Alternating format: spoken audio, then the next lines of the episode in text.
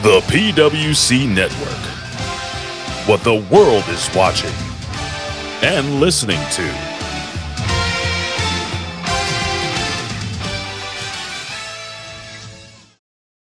Subhan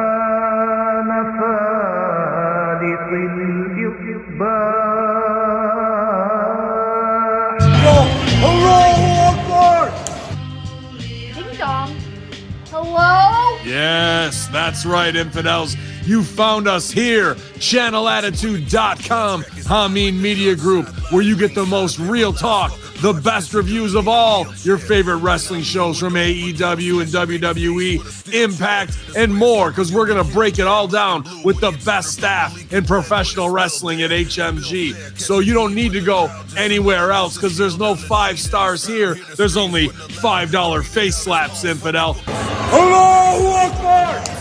So sign up today, channelattitude.com, Hameen Media Group, and join the Hameen Army for the most real talk in professional wrestling. YOLO!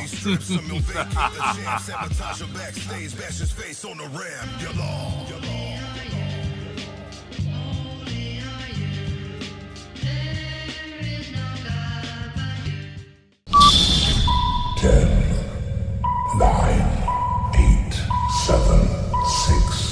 five, four, three, two, one, zero.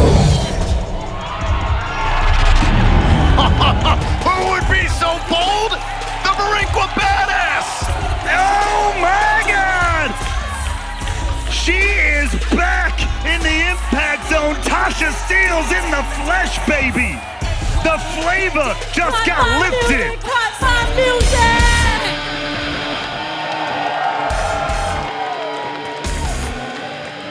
You can't have 1,000 episodes. You can't talk about the history of the knockouts without the history maker, the flavor gang leaker, Boricua badass, Tasha Steelz.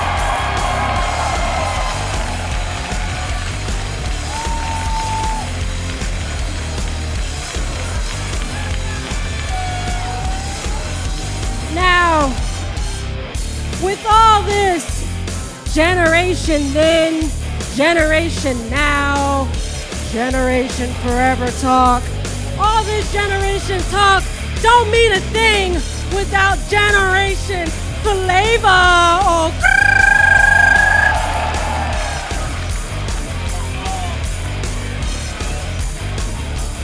which is why your girl will be the fifth member of Team Beautiful People. Giselle Shaw and Savannah Evans, and of course, my girl Deonna Purrazzo.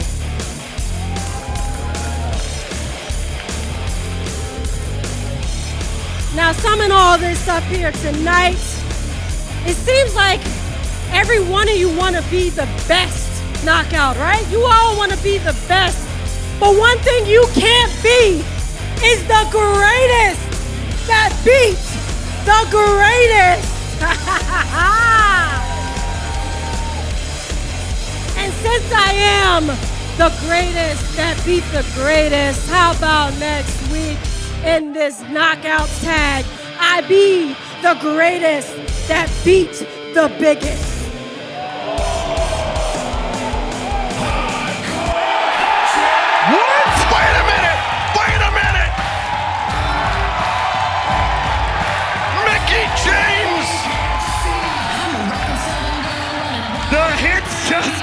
On coming!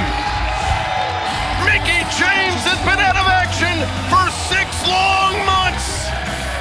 Good God, the ceiling is about to collapse. The roof is about to explode with the level of talent in this arena. And yes, once upon a time, Steelz won her lone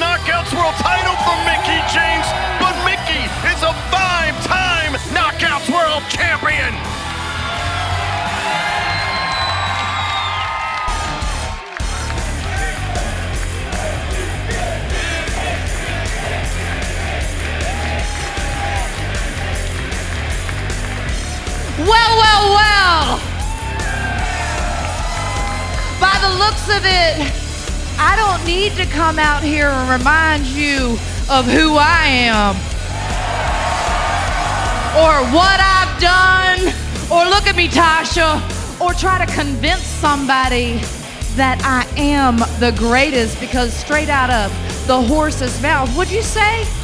Would you say? I am the greatest. That's right. Thanks, Shooks.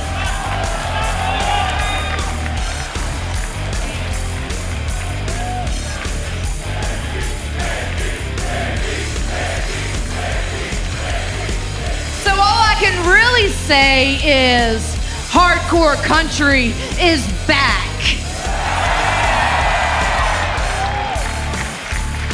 And if you hadn't noticed, this is your public service announcement, okay? That I am officially the fifth member of Champ Trinity. Gail Kim, Jordynne Grace, and the awesomest of Kong in a team I like to call Team Over.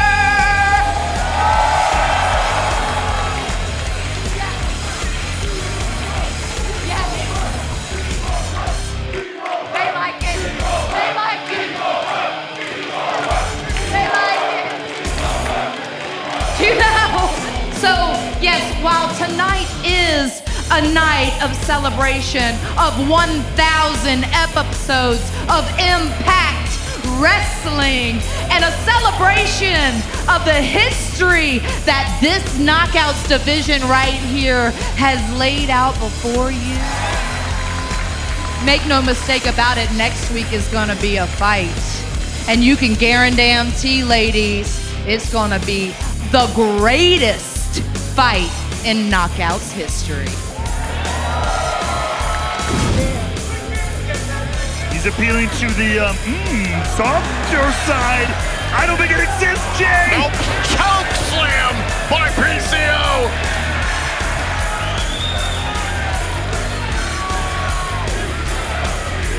PCO looks to be climbing unobstructed for the moment. And now PCO trying to climb for the final briefcase, but it's Callihan trying to slow him up. Oh God. Oh dear God. No, no, no. Oh dear God. PCO dropped on the apron. Dear God. Oh, and Skyler levels Callihan.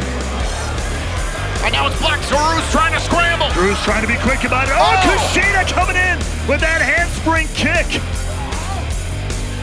And Kushida going up top here against Black Taurus. One case remaining. Every man for himself. Whoa, the power though of Drew's here. Stopping Kushida in his tracks. Whoa! Kevin Knight with the backup again for his partner Kushida. But is it time for Kevin Knight, who's been on the verge of breaking out an impact for months now? Oh, and Maclin takes out Knight. It's all about right time, right place in a match like this. And Maclin was precise right there. And Maclin's got the ring. Oh no, wait a minute. He's from behind, slowing up Maclin.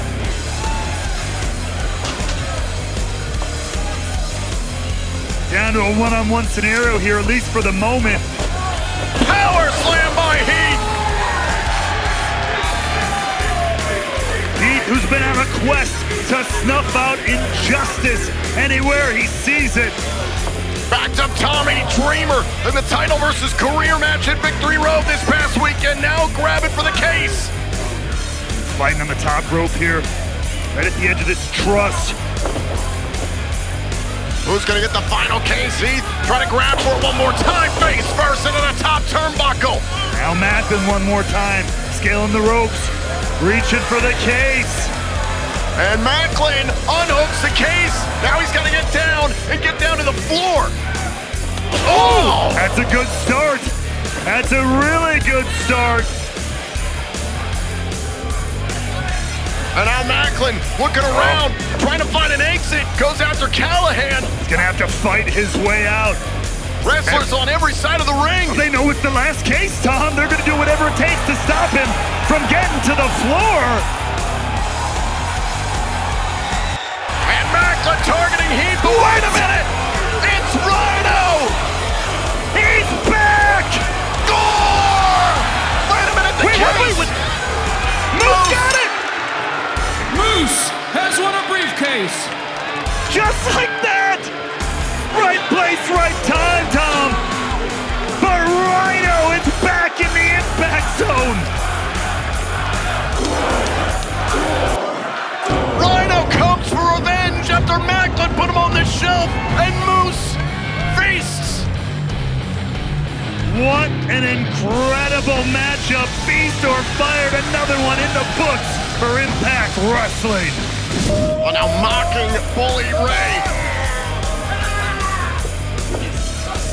Oh, speared by Brother Ray.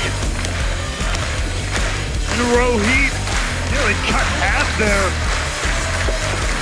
And a tag made. Devon to meet Singh.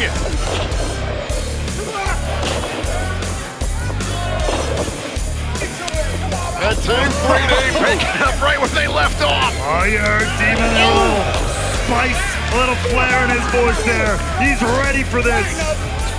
Neckbreaker by Devon. Oh, and a big clothesline. Now a little bit of the smoke for Rohit. Oh, and Singh planted. There's a cover off the spine buster. Oh, and Rohit Raju breaks it up. Nick Khan continuing the match for his team, for the Desi Hit Squad. Uh-oh. You know oh, what it is? Unfortunately for Rohit, yes I do.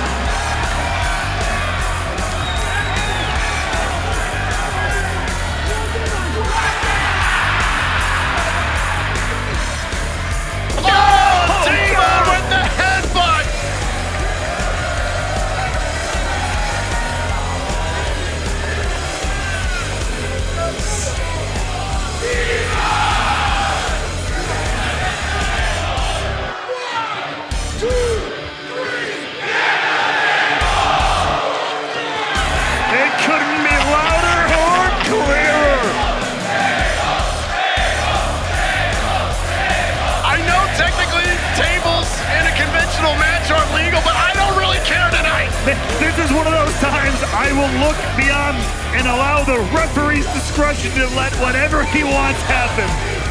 Lay the lumber to the Desi Hit Squad. And I'll sing back into the ring. Uh-uh, look out, it's time! 3D! Cover!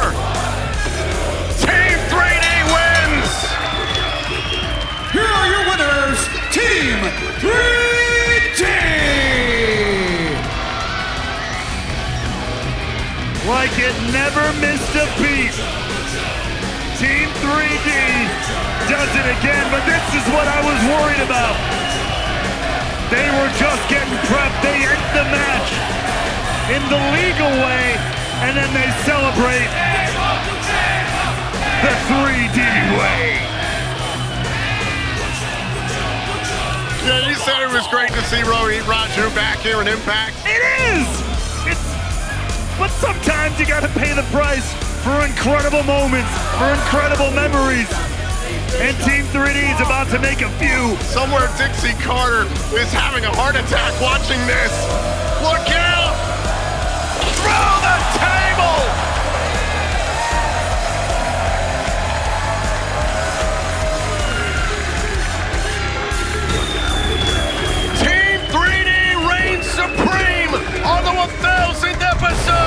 Of Impact Wrestling!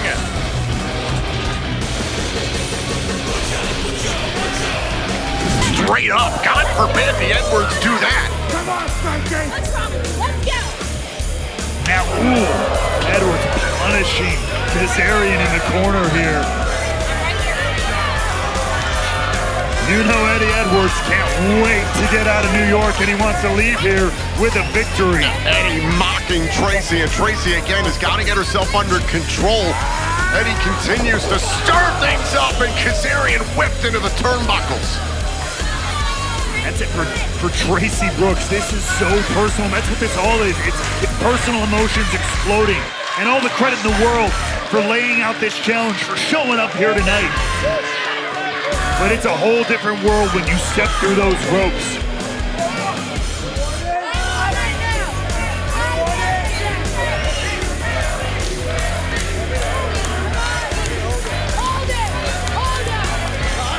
Alisha Edwards there barking the orders, telling Eddie, hold him. Oh, wait a minute! Eddie catching Alisha. Right, crisis averted. Uh-oh, and now Frankie. Frankie go for a cover here. Oh, Alisha tagged in, that's right. Oh, my God! Cover! Frankie nearly won the match. Alisha kicking out just in time. Meanwhile, Traci Brooks eager for the tag and gets it. And now Traci Brooks targets Alisha. This is what Traci Brooks has wanted, what she's been asking for, what she's been waiting for. Off the ropes, Traci Brooks. Spear! The chance to put Alisha Edwards in her place for Traci Brooks. Oh, now Eddie Edwards putting his hands on Traci. We know he's not afraid to do the damage. Oh, wait. No, no, no, no, no, not this, not this. Oh, Traci to the eyes. X Factor. Oh, oh what a knee by. Wait a minute, wait a minute, Lish trying to steal it. Kick out by Traci. Lish now, no, trying to shut down the original knockout here. Uh-oh. Look out. Oh, fade to black. Out of Kazarian's book. Traci and Frankie win. Ladies and gentlemen, here are your winners, Frankie Kazarian and Traci Brooks. After so much pain and strife at the hands of Alisha and Eddie Edwards,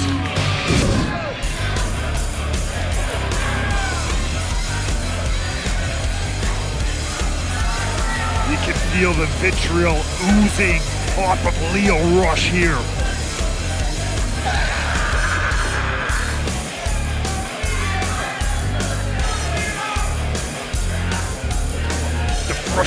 Frustration is palpable. Oh, wait a minute, Sabin blocked. Sabin coming back here on Rush, and look at Sabin chopping down the champion.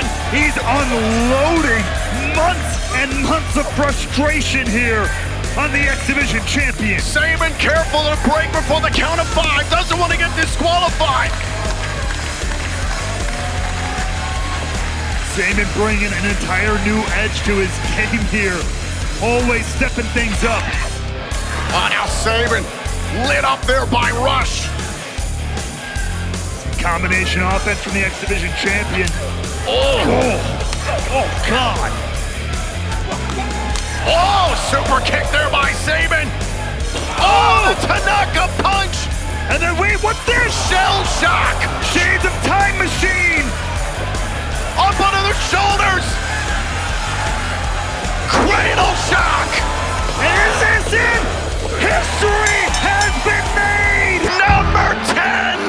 Number 10. Ladies and gentlemen, your winner and new X Division champion, Chris Sabin. Chris Sabin, the undisputed king of the X Division. A division and a championship that has defined a company that has defined him as an athlete. He once again stands ah, tall. and look at this. some of the Impact Wrestling roster here out to support the absolute legendary Chris Sabin in another victory for the X Division title. What a moment for Chris Sabin. 19 years ago, he set the standard for this show in the main event. And all these years later, and its 1000th episode, Chris Sabin stands tall.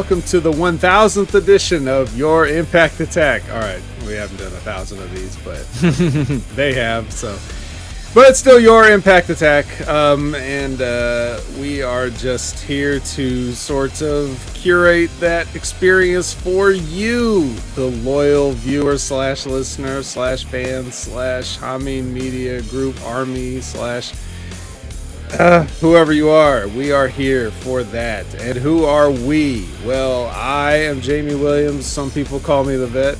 Um, and with me, as always, is my tag team partner, Brandon, who I'm tagging in right now.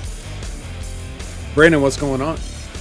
Not much, man. Uh, thousand episodes of Impact, regardless of how you might feel about the product or the company itself, that is still a feat that is not a lot of TV shows have done. That's true. And we've got a very special guest because we couldn't have a thousand episodes without a very special guest. And all the way from the fictional country slash continent of Australia is the fictional Jimmy T. Hey, Jimmy T from the PWC. What it be? well, what's cracking, boys? I'm just happy to be back here while I'm chilling in my AI computer. I mean, That's right. on. I don't That's exist. right. You're a But program. I am a program, and I see feast or fired is a bad concept according to my to me, the AI. Uh, that's all I want to say. And shout out to the Bearcats in the chat because Harvey, Harvey with the Bearcats. Hey, that's getting over, man. The Bearcats and the Crabcats. I'm telling you. We, we, don't want That's we don't want that to get over. We, we don't want that. We want to forget about these things. Oh, we man. want to forget about these things. But um, yes, we have some lovely people here with us that we're about to uh, we're about to do this show for them, especially for them. Uh, and uh, so, who, who do we have with us, Brandon? So far as we acknowledge this chat, Oh, let's see who's hanging with us tonight. We got Buckshot Kid, we got Media M5, Lab Rat, Elizabeth, Steve Eggert, Al Robinson, Javi Uchida, Ben Espinoza. Thank you all for stopping in tonight. Hope you're all having a great night. Much love. Whoop whoop. Yeah, we got a special crowd. Um, so yeah, we've uh, we we've already mentioned it a bunch of times. We've had a thousand episodes of Impact, which is pretty crazy when you think about it. As as uh, as you said, there's not many shows that could say that. Um, and uh, so that's kind of like, it, but you, the one of the things I thought of when you know I was actually trying to like comprehend and process that, like, wow, a thousand episodes is the fact that you know we're used to calling these things episodes now, but that's can you imagine if if you know the NFL or the NBA or whatever said, "Oh, we've had this many episodes." Like you can't mm-hmm. really you, you wh- how would you feel if they if they had said something like that? This yeah, uh, if they just called it episodes and not like games or or whatever like that. It's like we really have come to think of these as TV shows, um, and people are counting, you know, on on these these episodes. Like we're up to this many. The long, you know, how many times do you hear Michael Cole have to say the longest running episodic television show in history? We have more episodes than Gunsmoke. Like, okay, but um, you know, Gunsmoke was a real TV show. You know, like so. Uh, but yeah, so what, what do you guys what do you guys think about that? Like the idea of we just it, does does that contribute to the phoniness of wrestling as like as perceived by the uh, let's say the non wrestling fan audience? Um, Brandon, what, I mean, what do you think about it? Or do you just do you just go, oh yeah, a thousand episodes, it's a TV show, whatever? I don't think about it. That's kind of a good question because at the same time, it's like it really depends on how you present it. Like, it could be a TV show, but like a, like a reality TV show about a wrestling company. Like, you could still do it that way. Okay. I don't know where that would be relevant in this day and age, of where you could see a reality show or a docu series about a wrestling company. Probably nowhere you could see that. Probably not But- on Netflix. Probably but- not called Wrestlers. But there's also a way you can do that in a kayfabe manner, where like you can, but it's completely scripted, but presented like it's a reality show. Yeah. What do you think about that, Jimmy? Do you think we should bother to count episodes or what? What do you think? Well, to be honest, it's a testament that they even reached a thousand episodes. I mean, I wasn't counting, that's for sure. And to be fair, I've been a fan of TNA's or Impact Wrestling, I guess, whatever you want to call it, from its inception, pretty much. But I stopped watching it obviously for many years up until this point. But um, no, look, hats off to him for reaching 1,000. I mean, it's it's something, but really, I wasn't counting. I mean, it doesn't really matter. But at the end of the day, hopefully they can reach another 1,000. But we'll see. I mean, can they? I mean, they are the cockroaches of the professional wrestling game. Can they do it? And on top of that, as far as the reality show goes, they used to have a reality version of uh, their show. What was it called again? Do you boys remember? It would start right after Impact. Or Reaction. Oh, that's it. Reaction. That's the one. I love that was that when they tried that. It was cool at first, but um, it kind of went on the wayside pretty fast though too. Yeah, it's basically it seemed like it's a presentation of okay, like everything that just happened at the end of the show was real. What would your genuine Right. reactions be? Go. Right, and it was it was a cool concept at the time for sure. I think another wrestling company tried doing that recent. Oh, AEW. There we go. they tried doing that on HBO Max, whatever it was called, in terms of their Oh, yeah, documentary. that- oh yeah, that yeah, that insider or that behind the scenes show. yeah, whatever it was called. I mean, that didn't last long, right? So I mean, Shit, I don't that think wasn't anyone even was on watching it. HBO Max. That was like right after. You just leave it on the channel, and then Right. you do it. So it's like, so it's like, man, if you, if you thought this shit was fake, wait till you see how fake it really is. It's so stupid. So I don't really, you know, obviously anybody that knows me knows I'm not going to agree with that. I like Buckshot Kid saying if this was AEW, they would say it's our thousandth episode, but it would really be 658 episodes. Well, since TK is a big liar, I mean, yeah, they probably would. I don't. Yeah, obviously, I don't think he was lying. He was probably told something and believed it and hoped it. You know, but that's the thing. You shouldn't. Oh, maybe you just shouldn't Will get. Ospreay. Yeah, you, I was gonna say, but you shouldn't get tattoos about it in any oh, Wow. case. Jesus. If I feel you ever, if you ever weren't sure if that kid was fucking dumb, then now we That can did it. remove all doubt, all doubt, and especially the part about him saying how he really didn't want to get a tattoo because his mother hates tattoos. yeah. Yeah. Hey, look, at least you can laugh about it, right? He's laughing because it's the insane laugh. It's like the, Yeah. It's like the Joker's laugh. I swear, I would have gone up to TK. You lying piece of shit. But uh, thank God I'm he has nobody to blame but himself. It- That's true. should, he shouldn't be. You shouldn't be doing stupid shit like that. You know, that's a, that, unless this was. This is not one of those. Um, uh, who oh, who was it? Um, Edris Enofe, where he gets the fake tattoo and everybody buys it, and Big Ray's still mad about it this to this day because he got worked by it and cusses the kid out every time we do uh, NXT. But uh, Oh, is that the kid who got the uh, WWE tattoo and trying to be a fake thing?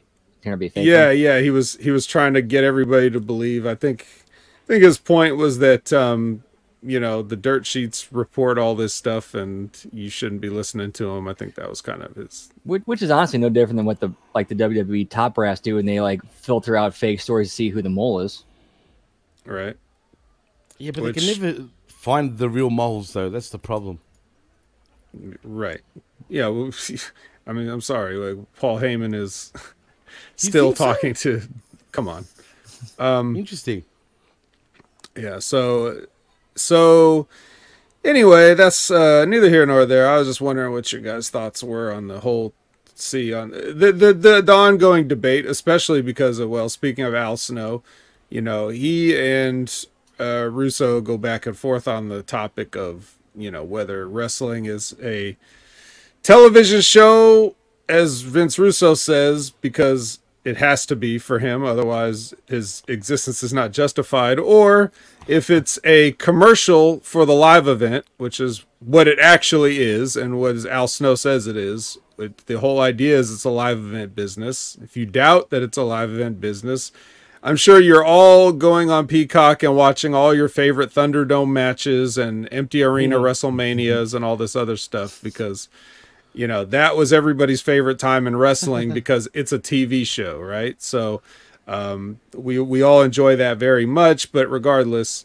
it's an interesting debate when you're talking about uh, you know trying to trying to put it in the same league of things like The Simpsons or anything else uh, that have gone on for 30 plus years um, and are clearly uh, fictional shows created by teams of people and stuff like that, and not uh, dressed up carnies. so, um, any other uh, news going on lately? Jimmy, you're a news guy. You like to talk about the current uh, stuff uh, at the top of all your shows. We just had like a very fresh and recent uh, live Monday locker room because Ben was not on this morning, so he probably talked about some things. But uh, I don't know anything that's uh, on your mind that you'd like to discuss. Well, I did report some news actually on the PWC discussion group and on Hamid Media discussion group group, and um, yeah, group. But uh, apparently, Jade Cargill is actually at the Performance Center today, according to PW Insider, which I find interesting. So she's already, um, I don't know if they're going to try to fast track her and whatnot, but she's there to train. So, I mean, good luck to her. And as far as CM Punk, I heard that he's not going to sue Tony Khan. Whatever that means, I have no idea. So, I don't know if that's because, I don't know why. I mean, I- I'm surprised he would say that. But um, apparently he's got a 90 day no compete clause, and that means he won't be making it to to Survivor Series. And apparently his, his non compete clause comes up in December. But that's just rumor, so I'm not sure. But as far as any more news, I haven't seen anything more significant, man. For some reason, Randy Orton was trending earlier. Not sure why.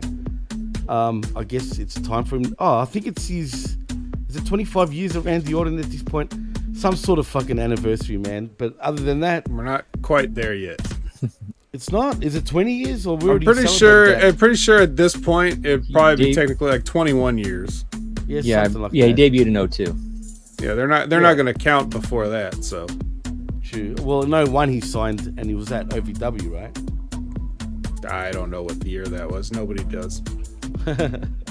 True, that's a good point. Yeah, I think that's other than that, man. I haven't seen. Um, oh well, apparently there's going to be a PL, PLE in my neck of the woods, right before uh, or between Royal Rumble and WrestleMania. Apparently they're going to announce it any day now, and it's going to be in Perth, which is on the west coast of Australia. Could be Elimination Chamber. I have no clue, but there's a new stadium there that holds 70k. It's a nice stadium, and apparently they're going to do a show there. So I'm still contemplating if I should drive there or, or catch a plane because it takes a while to get there. Oh. Well, whatever's easiest for you. Uh, how about uh, so that 70,000 seat stadium? What do you think? Um, like, what, what was that basically built for? Rugby? Nah, see, not rugby. Australian rules football, as a matter Australian of fact. Australian rules football, not rugby. sorry. It's Yeah, not it's pretty rugby. much rugby. It's And cricket. rugby. It's It's, an oval. And but it's a and cricket. I hate cricket, dude. I f- don't even get me started. Cricket to me is the worst sport on this planet. But uh, but Australian rules football is a great sport. As a matter of fact, you guys should check it out. Pat McAfee's a big fan of it too, man. Okay. Yeah, he actually makes a lot of appearances on Australian radio to talk Australian football. It's kind of weird. All right. So, what do you think? What what, what do you think the uh, what do you think the figures are going to be? What is Will Ospreay going to have to get tattooed on if he if he wants to uh, Well- if he wants to be a part of that show? I think, look, the last PLE they did here, I went to, which was in my neck of the woods, literally in my state, in my city, in Melbourne, which is on the east coast. But um, that fits 100,000 people, that stadium. And they announced 72,000. So to, thank you, Buckshot. Absolutely is spot on. And um, anyway, yeah, that, that holds just over 100,000. They announced 72,000. So realistically, it was probably 68, maybe 65,000. So yeah, I think, but over there, because they've never done anything like that before, every time they've done a pay per view or PLE here, it's always been in Melbourne, where I'm from. Never anywhere else. Even TVs, they've been done here for whatever reason. But now they're going to the West Coast. I think it will be pretty packed, dude. I, I truly think it'll get close to a sellout. Absolutely. It's a beautiful stadium, man. It's a brand new. It looks nice. It's beautiful weather, but it's the most isolated city in the world, man. Hmm. That's the only thing, which surprises me because there's no direct flights to get to Perth. You'd have to get off at either Melbourne Airport or Sydney because that's the direct flights from the US, from LAX, and then catch another plane to Perth. That's odd. You'd think they'd put like a bigger stadium like that, like in a much more accessible, easier to get to area. Yeah, I- I'm surprised too, man. It's a beautiful city, don't get me wrong, but like, yeah, it's kind of makes it hard for everybody because really, all the real wrestling fans are on the East Coast, man. I'm not saying there isn't any on the West, but I'm just saying the East Coast is where most of the population really live. And on the West, there's just one big state that goes literally from north to south, and then you got Perth uh, in, in that sort of state. So, look, Perth has become a lot better. The weather's gorgeous. It's always hot pretty much all year round. And I think, look, it's different, that's for sure. But I don't know. It's just weird. I guess the government won out because the government was bidding. When I say the government, I'm talking about the local government. They bidded for this PLE, whatever it's going to be, and they won it. So, and Rhea Ripley is here in Australia too with Buddy Matthews. And I find it funny because she went to an Australian rules football game and she dressed so like underdressed. I mean, she was wearing ripped tracky pants, like tracksuit pants, no makeup. You wouldn't even, you'd know it's her, but she tried to bum herself out so much. Probably not to get recognized, I guess. But Yeah. I've noticed she comes back and forth here quite often. Yeah, well, home is home. Yeah, for Um, sure, definitely. Yeah, well, that should be interesting. So keep your eyes on that for an also. You you definitely see that like um, it, it's important to be able to do things like that. Obviously, that's one of the reasons why All In was a big deal, regardless of the actual number, uh, because you are already seeing what's happening here in the states. Everybody's seen it. You know, you you they they've seen the act, so take it somewhere else. And you know, I historically. TNA would have good successful stuff in the UK as well when they would go over there mm-hmm. because they just don't that they don't have they don't get a lot of American pro wrestling. Europe has what it has there. You know, whatever promotions they have there, like Rev Pro, whatever, WXW, ICW. whatever yeah, whatever those things are there, they get that, and that's fine. But when the WWE comes to town, or AEW comes to town, or TNA comes to town, it's a bigger deal because they just haven't had it. Same reason they like, you know, the NFL games or anything else they don't get all the time. I mean, anything you don't get all the time, it feels like more of an event to you. So Right, right. having those events like the Clash at the Castle or you know whatever, where you can go and and uh, get an audience that follows you on TV but hasn't got a chance to be there, which again, that's more toward that's more points towards the it's TV is a commercial for live events argument. Um, and that's the sort of the proof right there. That's the whole idea of it. Um, abso- absolutely. I just find it really surprising that they would go all the way there. But again, the government's paid the money, so hey, it is what it is. And what Well, they know. say? We know that uh, uh, Chris Winlet says apparently WWE is going to be pushing their Australia more going into the upcoming show. Will Jimmy T be attending any? Okay, so he he's a little late. Chris Winland's a little late. he didn't hear you say that you're thinking about it. So yeah, I'm definitely yes. thinking about it. I actually do want to go just because it's in Perth. It's something different. But um, yeah, I think I will go, man. I'm just contemplating how much it will cost to get there because it's actually quicker for me to go to New Zealand than to get to Perth. That's how that's how far it is, man. Yeah, I can believe that. Yeah, it, it is completely on the other side of the country from where I live. Literally, like literally on the other side. So it's pretty it's pretty far. So that's why maybe I should catch a plane, but I can see the plane prices going way up. Yeah, uh, what the hell's up with that? Okay, China? so yeah, so Chris Winland asking, coming in asking questions. He's coming in hot. Uh, what are the odds WWEFC breaks into China with the Endeavor venture?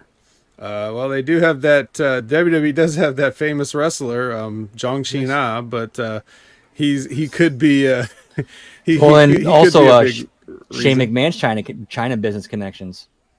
Yeah. well, I- John I'm Cena just can ta- speak Chinese.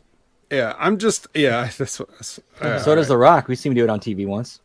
Really? No, but Cena talks it fluently, legitly. I can believe Cena does. Yeah, absolutely. Yeah, legitly. Whereas, you know, Rock, he'll be like, oh, change out. You'll do some stupid like that, right? So, anyway, I'll better not do it. But you get my drift. Sorry, Vet. Well, what do you th- what do you think, Brandon? I mean, th- that's uh, certainly a possibility. I could definitely see that happening, and I could see them, and I could see the Endeavor board going above Vince to bring Shane on to make that happen. To bring Shane on. Hmm. Oh, well, that reminds me. The door's open for Stephanie to make it a, a comeback too. By the way, Yeah, sure it is. Um, apparently. I, I just I just get sick and tired of hearing people use phrasing like trying to break in. The WWE is gonna try to break into, like like that that it's it's some kind like it's some kind of like a safe cracking operation or something. Like we gotta we gotta get into China, guys. If I hear one more person say break into the Indian market, like I swear I'm just gonna quit podcasting. Like there is no breaking in. They're already where they're going to be. The reason why people don't break into the market is because China does not have a history of professional wrestling, okay? There are other places in the world that have a history of it. It's basically you have the European area, you have Japan, you have Mexico, and you have the United States. You know, and North, or you could just say North America, like all of North America, United States, Mexico, Canada, a lot of traditional history of pro wrestling. Europe has lots of tradition of pro wrestling, and Japan has lots of pro wrestling history. Believe it or not, the original WCW started here in Australia. it was at one point the number two promotion in the world, but that's going back in the 60s. Yes, yeah. Jim Barnett did a lot Hey, of spot on, there you Australia. So, Yeah. so yeah, Australia's big, but really, you guys are just an offshoot of Europe. So that's let's let's let's be real. So Uh, we're gonna we're gonna count you there, regardless. Okay, we don't have to get into a whole history We lesson, are- but we we are on Eurovision after all. If anyone knows what that is, I don't Yeah, know why, so- but whatever. Right. So, um, but the rest of the rest of that whole Southeast Asia and places like, um, you know, the, all the former Soviet Union countries and stuff, like, there's just really no pro wrestling in that part of the world. There's never been like a history of it. It's never been Um, part of their culture. Yeah, it just hasn't. That's and that's the reason. And it's not like there's none, and they tried to. Like I know that CIMA with Oriental Wrestling Entertainment has tried to do things there, and I know there's like small Chinese promotions, and I know that China has seen WWE or whatever and had shows from WWE there. It's not like it's ne- no one's ever been there, um, but it's just they- they just don't have the history of it. So I guess if the question is, are you going to try to start a history of it? Then I don't know, but it's it's generally I guess pro wrestling is not looked upon like uh, with it doesn't have like a lot of respect. Let's say. I mean, the people the people in that area are pretty much uh they're very hard edged, you know, like in terms of like their mindset and stuff. People from Russia and people from China are very like serious. Like I, I think pro wrestling is comes off as a little bit ridiculous. Like they don't really it, they don't really understand. They understand real fighting. yeah, they don't have time for something as frivolous as wrestling in China. You know, it's it, that whole continent of Asia there is just it's just not into wrestling. I, I don't think so. You know, the WWE does have some presence there, but I just don't think it's really that. Well, well, well, the thing is, Vet, doesn't China ban everything that's like Western? Not if it'll make them money. Yeah, not guess. really. I mean, they, I'm they, really they, they, they, they, they, just like every other country, they have their level of propaganda that they want people to accept, right? true. So, so it depends if it fits into their. So you know, like if a if a if a movie comes out, you know, they they may have to censor certain parts of it if the government doesn't want the people. To, yeah. No, like like a little bit out of touch, right? Because they know that the people can see whatever they really want to see. Um, but it- Can we get a clash in Beijing? yeah, it's I mean, yeah, we can. Um, but are you gonna are you gonna have to uh, paper that house? Are you gonna have to like do like a do like a 40, 50, 60,000 seat papered house? to get people? Is this going to be like Collision in Korea, like where you That's have what to I'm saying. WWE drag presents- everybody out of their houses and, and yeah. WWE presents the Tiananmen Square Massacre. Oh. Yeah, pal. Oh, yeah. oh no, All That's right. awesome. Yeah, we're gonna get dragged out of our houses pretty soon. But, but anyway, so to answer your question, we don't know. Um, I guess that's the best way to say it. Uh, or can we get a Xi Jinping invitational tournament? I I think we could see that happening. I could definitely see that happening. There's one thing we need. It's it's more wrestling tournaments. But I mean Oh, that t- realistically, that's what they would do. They they because again, that you you would understand that that sport format. If if wrestling could get to more more of like uh, you know, if you could tone down the silliness, you know, I think there's something there. But it, you know, in the future. But the WWE certainly isn't going to tone down the silliness. So Well, funny Um, you bring up the silliness though, Vet, because I watched an old episode of Raw for whatever reason from 2002 last night, and no shit, from start to finish, it felt like a comedy show. I'm not gonna lie, like from start to finish. And I've watched this episode from back then, but comparing it to now, it was literally just comedy all the way through. yeah, because who was the head writer? Uh, at that time, I think Russo might have come back at that time, dude. No, no. Good work. For us, Russo was never did any work after he left the first time. He came back slightly for a short, short time, but got fired. He pretty came he Stephanie. came back for a, like a meeting. Oh well, yeah, he whatever consulted the for case. a couple of weeks. Yes. Yeah, and Buckshot, you're right about the censorship. Although they've eased up on the censorship now, man, it's all good. Yeah. Nothing's You, been. Yeah, I'm gonna guess Gewirtz. well, you have to be you have to be much more strict for a prison colony island. so uh yeah, so um yeah, it was Brian Gewirtz is what I was getting at. I just wanted to see if you guys knew.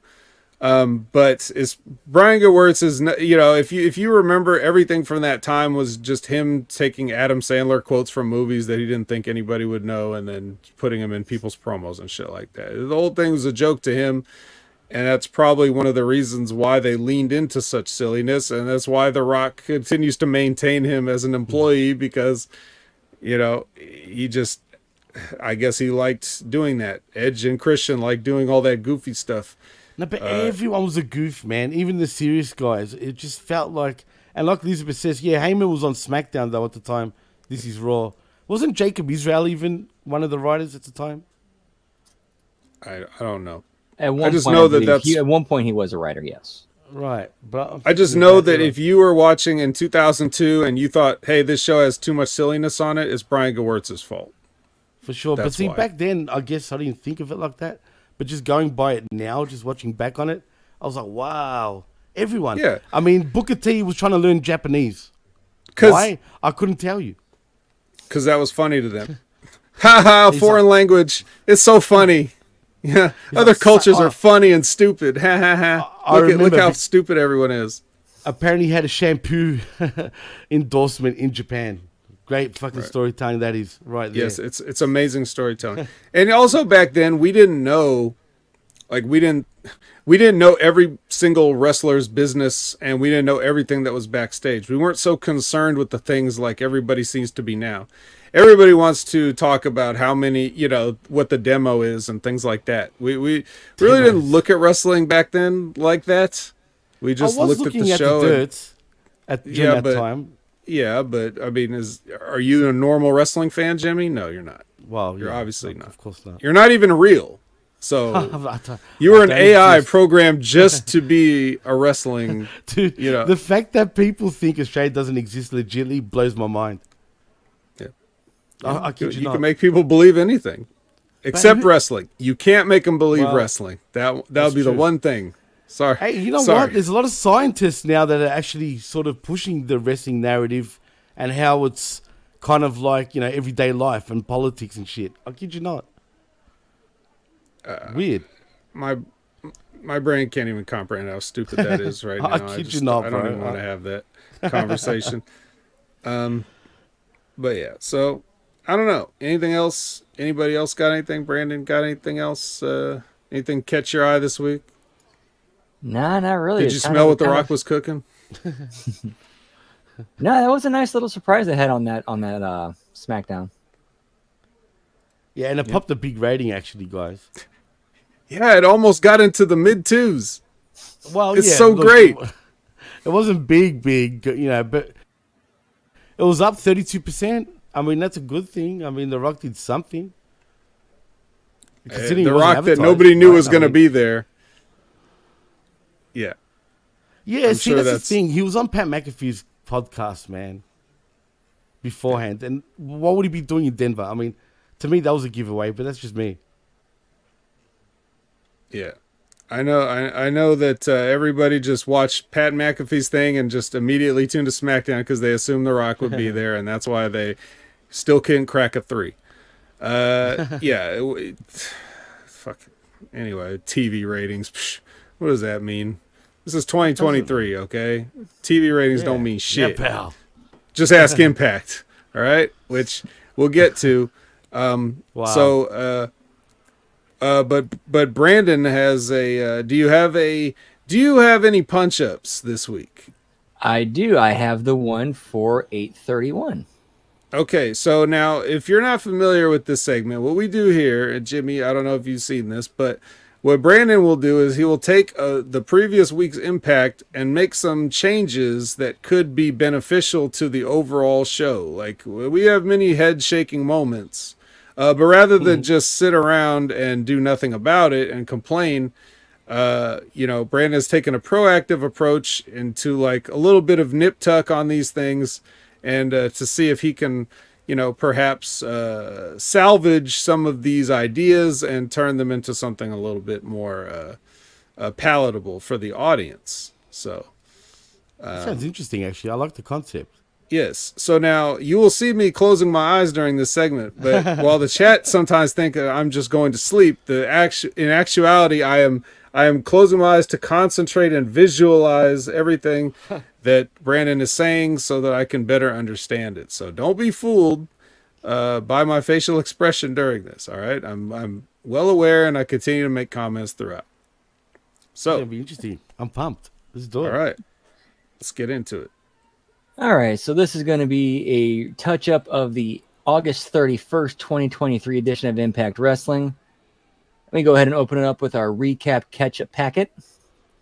And go to in, go to intro and pyro and ballyhoo, and go to the announce table where they go over uh, talk about what's been going on on the show recently, and then we open it with an in ring of Josh Alexander get his music and entrance, and then what he said to Alex Shelley later in the night, he actually says in this promo before he gets cut off by Steve Maclin.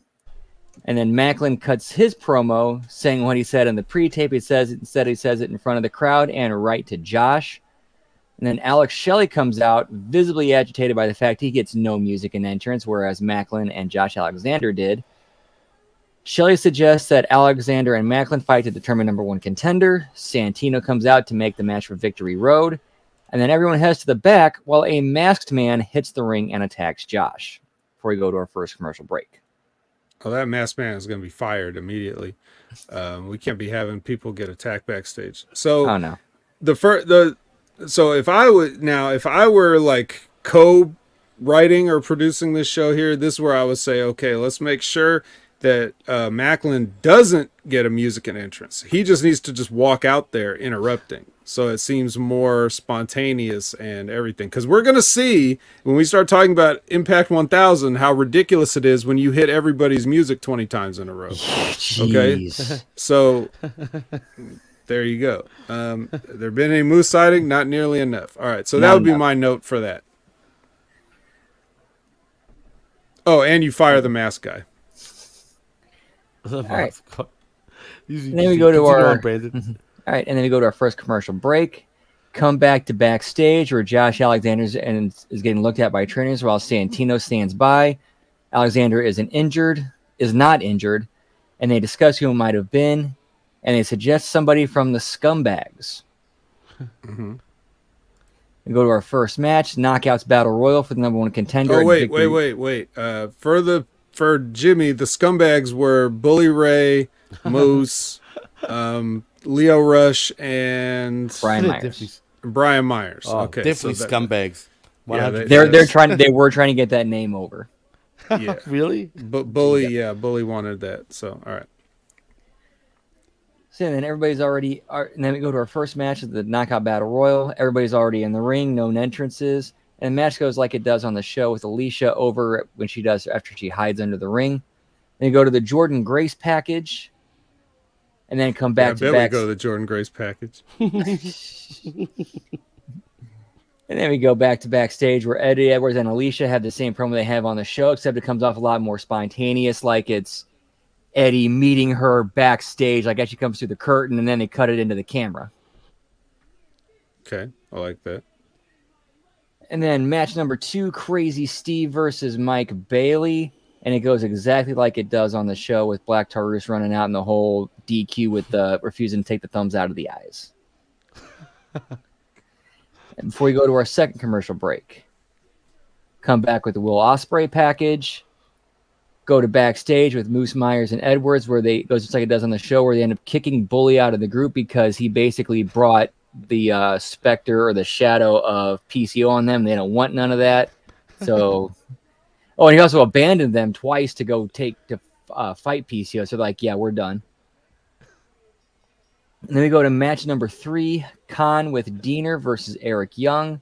Kon music and entrance, Eric Young music and entrance. Match goes the same as it does on the show, except a lot more decisively with Eric Young going over because the design is just dead and buried. So let's go ahead and just finish that off.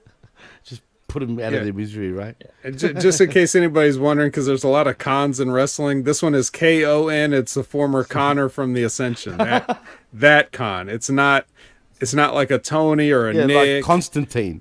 yeah, yeah, yeah. Yes, exactly. But with a K. Uh, Right. Yeah. So so he's Not a so C. he's yeah, it's Constantine with a K. So he's from the that Russian area, and they, they, they don't like pro wrestling. All right, go ahead.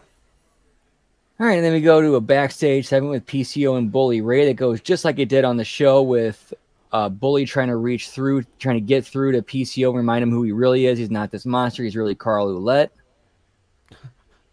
And they go to a backstage segment with Motor City Machine Guns and Josh Alexander. We're basically like the part where like Josh Alexander says his part to Alex, that part was actually done in the ring earlier. So then now backstage, Shelley says what he needs to say to Josh, and it basically goes from there, same from there. Then we go to our third commercial break. Come back to a backstage promo with Lio Rush that goes the same way as it does on the show. Then we cut to an interview with Deonna and Gia that goes the same way as it does on the show. Match number four, Chris Sabin versus Zachary Wentz. I forgot to mention too during the Motor City Machine Guns Josh Alexander segment, the Rascals show up and they start some shit with the Motor City Machine Guns that gets um Does it get physical? 'Cause- it does Okay, not. No, it sets up oh, the uh, yeah, it sets up the Sabin Wentz match. I was gonna say we're gonna have to hand out some firings. I'm not so sure we won't have to suspend Bully and PCO because he traps his arm in that door there, and that's I don't I think that PCO should fear for his life if he has one. I don't know. It, it, And, it uh, really, I don't know. I think it really only matters if Scott D'Amore fears for his life. Good question. Well, you got to think about all the production people and everybody in the arena. They shouldn't have to come to work uh, to feel like they're in danger. You know. See, then that match goes like it does on the show with Chris Sabin up. Then we get a pre-tape. Spear, with- jackhammer, one, two, three. Yep. Oh yeah, less less than five minutes. Mhm. Then we go to the same pre-tape with the ABCs that we had on the show. Go to uh, backstage segment with Santino and Subculture that goes like it does on the show to set up Subculture versus Sami Callihan and Rich Swann. And Right Who are- now, Jimmy's brain is like, who, who, who, who? No, no, I know who? who, I know who they are. Don't worry. You know who the ABC who's on it. is. No, I don't know who ABC is. Okay. Who the hell's ABC? That, that's Chris- Chris. That's Chris. Chris Bey and Ace Austin. They're basically, the, yeah, they're basically the impact. They're they're legit members of the Bullet Club, but they're like the impact. oh yeah, I knew that. I knew that actually. Did Ace Austin's a more recent inclusion of the Bullet Club, right? I, I want to say earlier this year, like the very beginning of the year, Is he It was. playing It was during the. It was during the super uh, junior tournament. Yeah, Yeah, Okay, I, I best of do- super do juniors. that. He, he joined at the end, I think. The ABCs. There's a lot of ABCs in the Bullet Clubs, if you know what I mean. Mm-hmm, There's OCs as well, just quietly. We need to know in this. mm-hmm. just saying. Sorry, Brandon. Continue. it's all good. And we come back from commercial, go into an in ring with Kenny King and Sheldon Jean that goes the same way as it does on the show with Tommy Dreamer showing up and cutting his usual emotional promo where he gets way too personal and real. So you leave that in that he gets too personal real. You're not going to tell him to tone it down. Oh, I mean, tone it down, but like, Listen, Dreamer, need to turn it down. we're tired of your sensitive bullshit.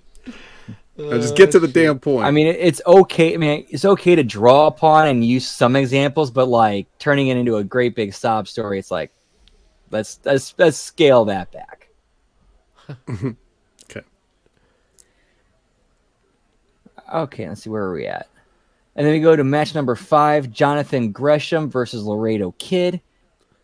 Laredo Kid music and entrance, Jonathan Gresham music and entrance. A bad call by the ref leads to uh, Laredo Kid going over. Gresham snaps and turns heel and attacks Laredo Kid after the match. Oh my god, we got to fire Jonathan Gresham now. Can't do that. I mean, he didn't win fair and square, but he doesn't deserve to fear for his life. Remember the coughing bit, the coffee. Sorry. That's all right.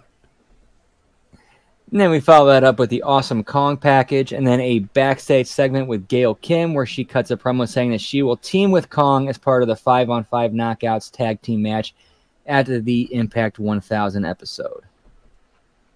And we go backstage where we find Josh Alexander laid out. Somebody finds him and they call for help before we go to our fifth and final commercial break. Wait, Josh Alexander laid out again? Damn. I mean, we only got two weeks of the pay per view, man. oh, so you- she's lay him out twice? Okay.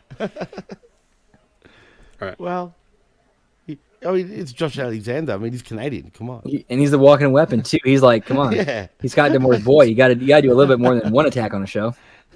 Gotcha. All right, and then we come back from commercial with the New Japan hype package. Then we go to backstage with Josh Alexander and the trainers. Santino enters and he says the security footage shows it was the same masked man who attacked him earlier. They still don't have any leads. Damn. They Was it cut- Rikishi? Should be easy. Just fire anybody that has a mask. Sorry, Laredo kid. Uh, no. And then we go to the announce table where they hype next week's show, run down current victory road card, and talk about Alexander's mystery attacker. And then our final match, a six man tag, Moose, Myers, and Eddie Edwards against Frankie Kazarian, Jake something, and Sonata. And the match goes like it does on the show, except this time we have the heels up after Dango and Bravo interfere and attack Jake something because they did that whole teaser. They saw him watching the match and they didn't do anything. Like Chekhov's gun. We got to fire it. Okay. Okay. Who gets shot?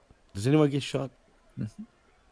Um, So then we well, go off. Yep. They're so getting then- fired for attacking somebody during a, a match that they weren't involved in. That's for sure. And then we go off the air with heels over strong and announcers questioning if one of them is the one attacking Alexander. Hmm. Okay. So there you go. A, a cliffhanger. Are you going to tune in next week to find out who attacked Josh Alexander? If only Um, we, could, we could do some artistic sort of uh, videos, like of this Yeah. happening. It would actually. Oh yeah, pretty this cool. uh, the the sketches. Yeah, like a sketch, like like like South Park sort of sketches, if you know what I mean. Right. it would look pretty funny, but anyway. But yeah, where this is going to end up going, where that's where it's going to end up going was on the next Impact, which was the go home show for Victory Road. Lio Rush would come up to Alexander and say, "It's actually Sabin and Shelley working together, switching the hood around." Ooh. They'd they'd initially brush that off because like, oh, you're just trying to start shit, and you got and you're trying to get in our heads. Well, that may be his intention. He's absolutely right. Mm-hmm. Mm-hmm. I Which see. So to- it's it's the scream thing. There's actually two killers. There's two ghost faces. And they're pointing. Yeah, and they're pointing. That's how we should have known. yeah. Yeah. But yeah, it would be, and basically the motivation would be Shelley doesn't want to deal with, doesn't want to face Alexander at full strength because he knows he can't beat, he's never beat, he's been beaten by Alexander, but he knows he can beat Maclin, so he's trying to weaken him up for Maclin to hopefully beat him. All right. and then I it would end up the le- logic there. Yep. And then it would lead to eventually like Lio kind of being a reluctant babyface teaming with Alexander because now they're pissed at him for opening his mouth. So they so the Shelley and Sabin try to go after him. So Shelley, uh, not Shelley, uh, Lio and Alex, Rush and Alexander find themselves at like, well, we don't like each other. We kind of need each other right now. Right, a lot of political intrigue, a lot of people that would be fired under my watch. Does Tommy Can't have Dreamer get people- fired? Yeah, oh, definitely. We'll just fire him right away. Um, for not not not for uh, you know attacking anybody backstage, but just for crying all the time. Like Oh we don't need this. Like you're bringing everybody's morale down. Get get out of here. And since when did the digital media championship, whatever it was, become a thing? Uh, two years ago, I believe. Oh, jeez. Oh my God, I never has it noticed been it. that long already? Wow. shit, I never really noticed until Tommy Dreamer. No shit. And that's something they could have actually done something kind of special and unique with, and they dropped the ball so hard. But, but but why the digital media championship? What does that even mean? Basically, it's kind of like TV, like the TV title, but for like online For content. Like yeah, for like YouTube, Twitter, uh, just their online content.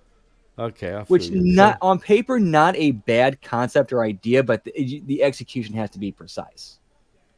Right, Impact can't claim that they're on television, right? So they have to come up with something. Well, yeah, well, it is Access TV, right? I mean, shit. Like I said, Remember that they period, can't like- claim they're on television. Remember that period in between Fox Sports Net and Spike where they aired exclusively like on their own website? On pay per view, I think it was like five bucks a show to watch it every week before they Oh. went on Fox Sports. That was before. Yeah, but- that was that was the actual pay per view era. Yeah, it was like ten bucks a week for, Oh, for okay, a show. right. That's it. You're talking about And- after that, you mean? Yeah, and then like they Okay. got the Fox Sports Net show was on aired Right. like on Friday afternoons, and then they phased out the weekly pay per views and went to a monthly pay per view format. I mean, who would be crazy enough to pay for a weekly pay per view, man? I know they had no TV yet at the time, but that's just crazy, man. I, the way Jeff Jarrett explained it was the mentality was like, okay, like a pay per view, like an actual like monthly pay per view costs you forty bucks. Right. Okay, so let's split that up ten bucks a week, and we'll do like one a week. God, I wonder how that worked out, right? They Yeah, thought no they one- they no one knows. At the beginning, they thought they were doing well, but it turned out the dude was intentionally lying to them about the numbers. By how much? By a lot? A lot, like to the point where they had they almost went out of business. Wow. I mean, and that was the who's he first of many times the TNA almost went out of business.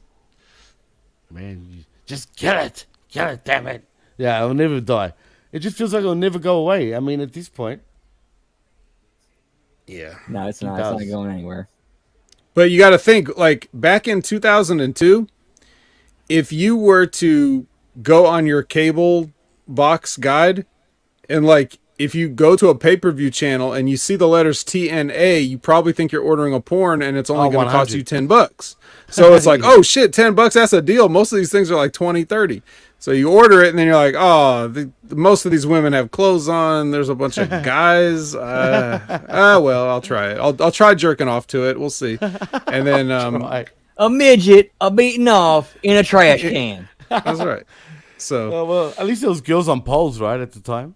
Yeah, There were cage dances. yes. know. Yeah, cage dances, even worse. So that that's I'm gonna just say that that's like an unspoken thing that they probably talked about that they've never talked about because that would be embarrassing to talk about. But they would have to say like, yeah, we have to trick people into thinking they're buying porn on on cable to get to watch this. You know what's funny, Vet? I wouldn't be surprised if that was the actual concept with Jeff Jarrett. I'm telling you, total non-stop ass, pal. Yeah, and, they- That and they'll was- that just was- they'll say anything but that, but that's the real Yeah. reason. That was kind of the mentality. That was actually the mentality of the TNA like naming was like, well, all right, it's going to be a very adult oriented. It's going to be on pay per view. All right, TNA. And if anybody asks what it means, total nonstop action. Yep. Hmm. Worst name in professional wrestling history, in my opinion. Yep. Well, obviously they agree because it's not called that today. In our 1000th episode, which we should probably get to, let's get to the Impact 1000. And I guess next week 1001 because they taped this, but they're still going to use it for multiple weeks. So, uh, Is it is it always going to be the is it going to be the one thousandth episode three times, or are they just going to stop talking about it next week? We'll see. It's episode Uh, one thousand B. 1000B, right? 1000 All right. B. Yeah, they won't have to worry about the history of this, like, because it's not going to make it another thousand. Like, y- Well, yeah, if you that's guys know what the ratings were, no, it should tell you how much one. make. Right, it should tell you what, what 1000 means to the to the viewers. Right. Well, do you know what those ratings were, Jimmy? Do you have those numbers for the people? It was down from uh-huh. last week. It was down, and it was only like 100,000 and something. Well, that's good numbers for them. My God, I mean, there's YouTube people out there, creators that actually get more viewers. Heck, Stephen Richards gets more viewers for for his show right now, dude. His Yeah, Nia Jax video got more viewers than this show. Yeah. Well, again, you have to um you have to be realistic and fair when you're talking about this. Like first of all, uh already besides everything else we've said and made fun of about this company and its history and everything. Like it has fallen way off, okay? Then as Brandon mentioned, they're on Access Television, which I have the largest uh, multimedia provider in the world, and they don't carry access in my area. Really? So I can't watch it legitimately, regardless. Okay. So that right there hurts. Um, then there's the fact that, you know, like, let's face it, whatever 100,000 ratings they do, I, I say this all the time.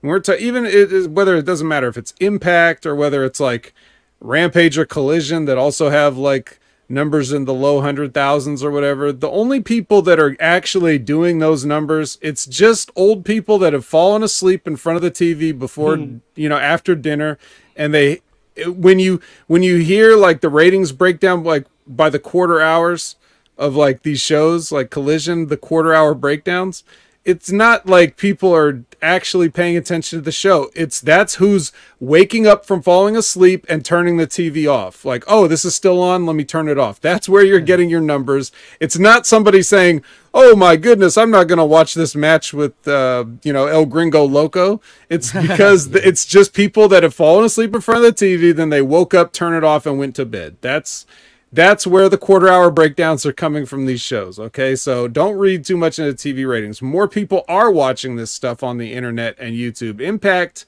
has their own YouTube channel and they have plenty of subscribers and the, the people watch pay-per-views on there for like, you know, whatever it costs.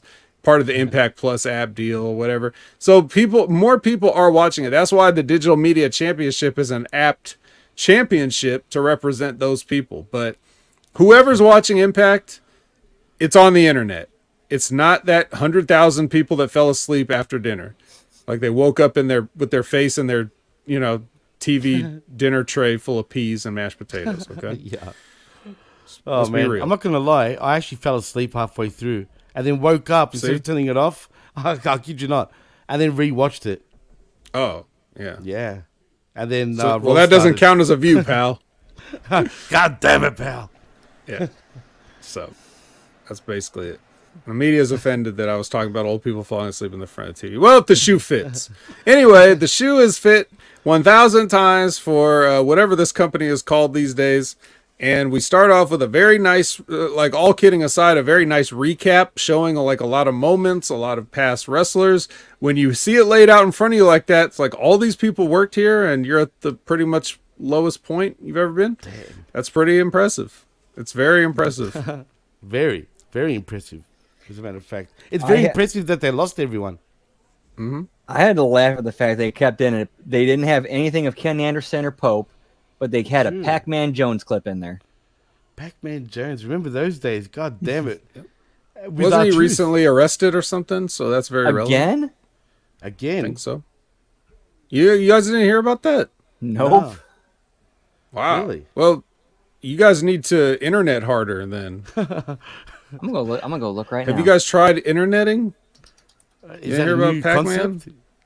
Yeah, Pac-Man pretty the sure. game. And they said it was no.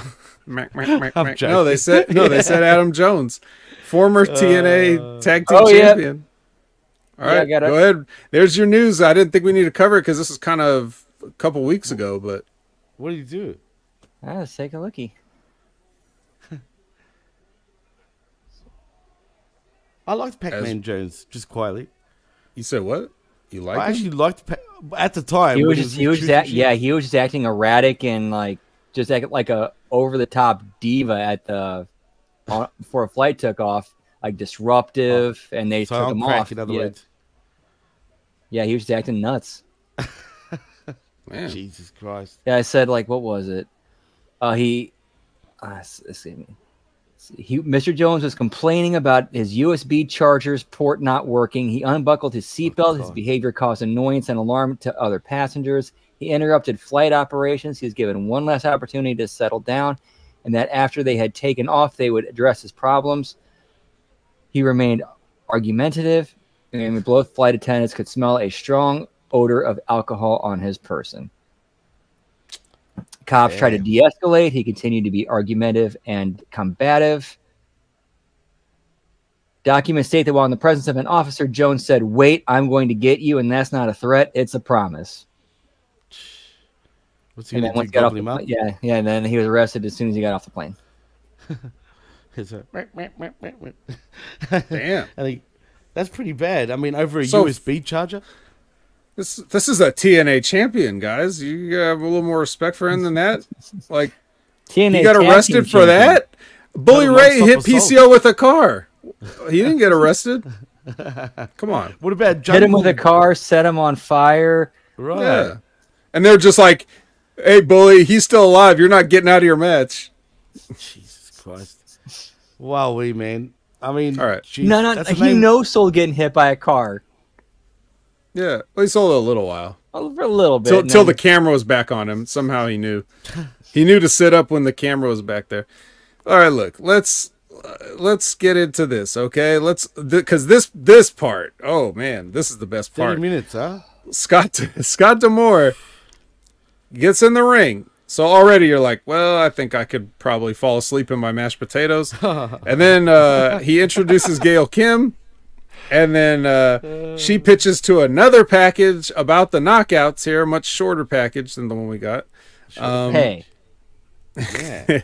I said shorter, not you know, it's, it's not too small, it's too thin. I mean, knockouts. yeah and then and then this this will thicken your package uh the beautiful people came out all right Oh, the real ones not Madison Rayne you know not the escaped not the escaped baboon from the zoo but the actual original beautiful people the OGs. Mm-hmm. And package and pigeons were flying everywhere. yep let the pigeons loose no one was there to say that uh the cameraman Okay. almost didn't get uh, clearly this cameraman never worked during the beautiful people era because even after yeah even after velvet pointed he still almost didn't make it back around so anyway shit. uh yeah so they they did stuff and then uh the Shantaraj came out you know the, remember all these get full music and entrance. Like we had All we had a full beautiful people entrance which takes like about three minutes or whatever and then the, the- so like gail and and scott are just standing there with you know their dicks in their hand and then uh then then jo- Jordynne Grace comes out okay speaking of that and then and you know what? you Like have- for and I got thinking too, like the promo that Shaw cut, that would have been perfect for her to cut on the way to the ring with no music. And then when she got to the ring, then you start doing the digs. yeah Does Jordynne Grace have one though in this case? Oh, uh, Because her, her voice has gotten a lot deeper since. right it's Just saying. there's a lot of there's a lot of jokes that I'm not gonna make here. Let's just leave it up to people's imaginations. Ben Espinosa says this was awesome to see Velvet Sky and Angelina Love are the best. Fun fact: Velvet Sky is from Connecticut, which is very interesting to me. I guess he's insinuating that the WWE is headquartered in Connecticut. Uh, but uh, That's a good insight. so I guess that I guess that is interesting.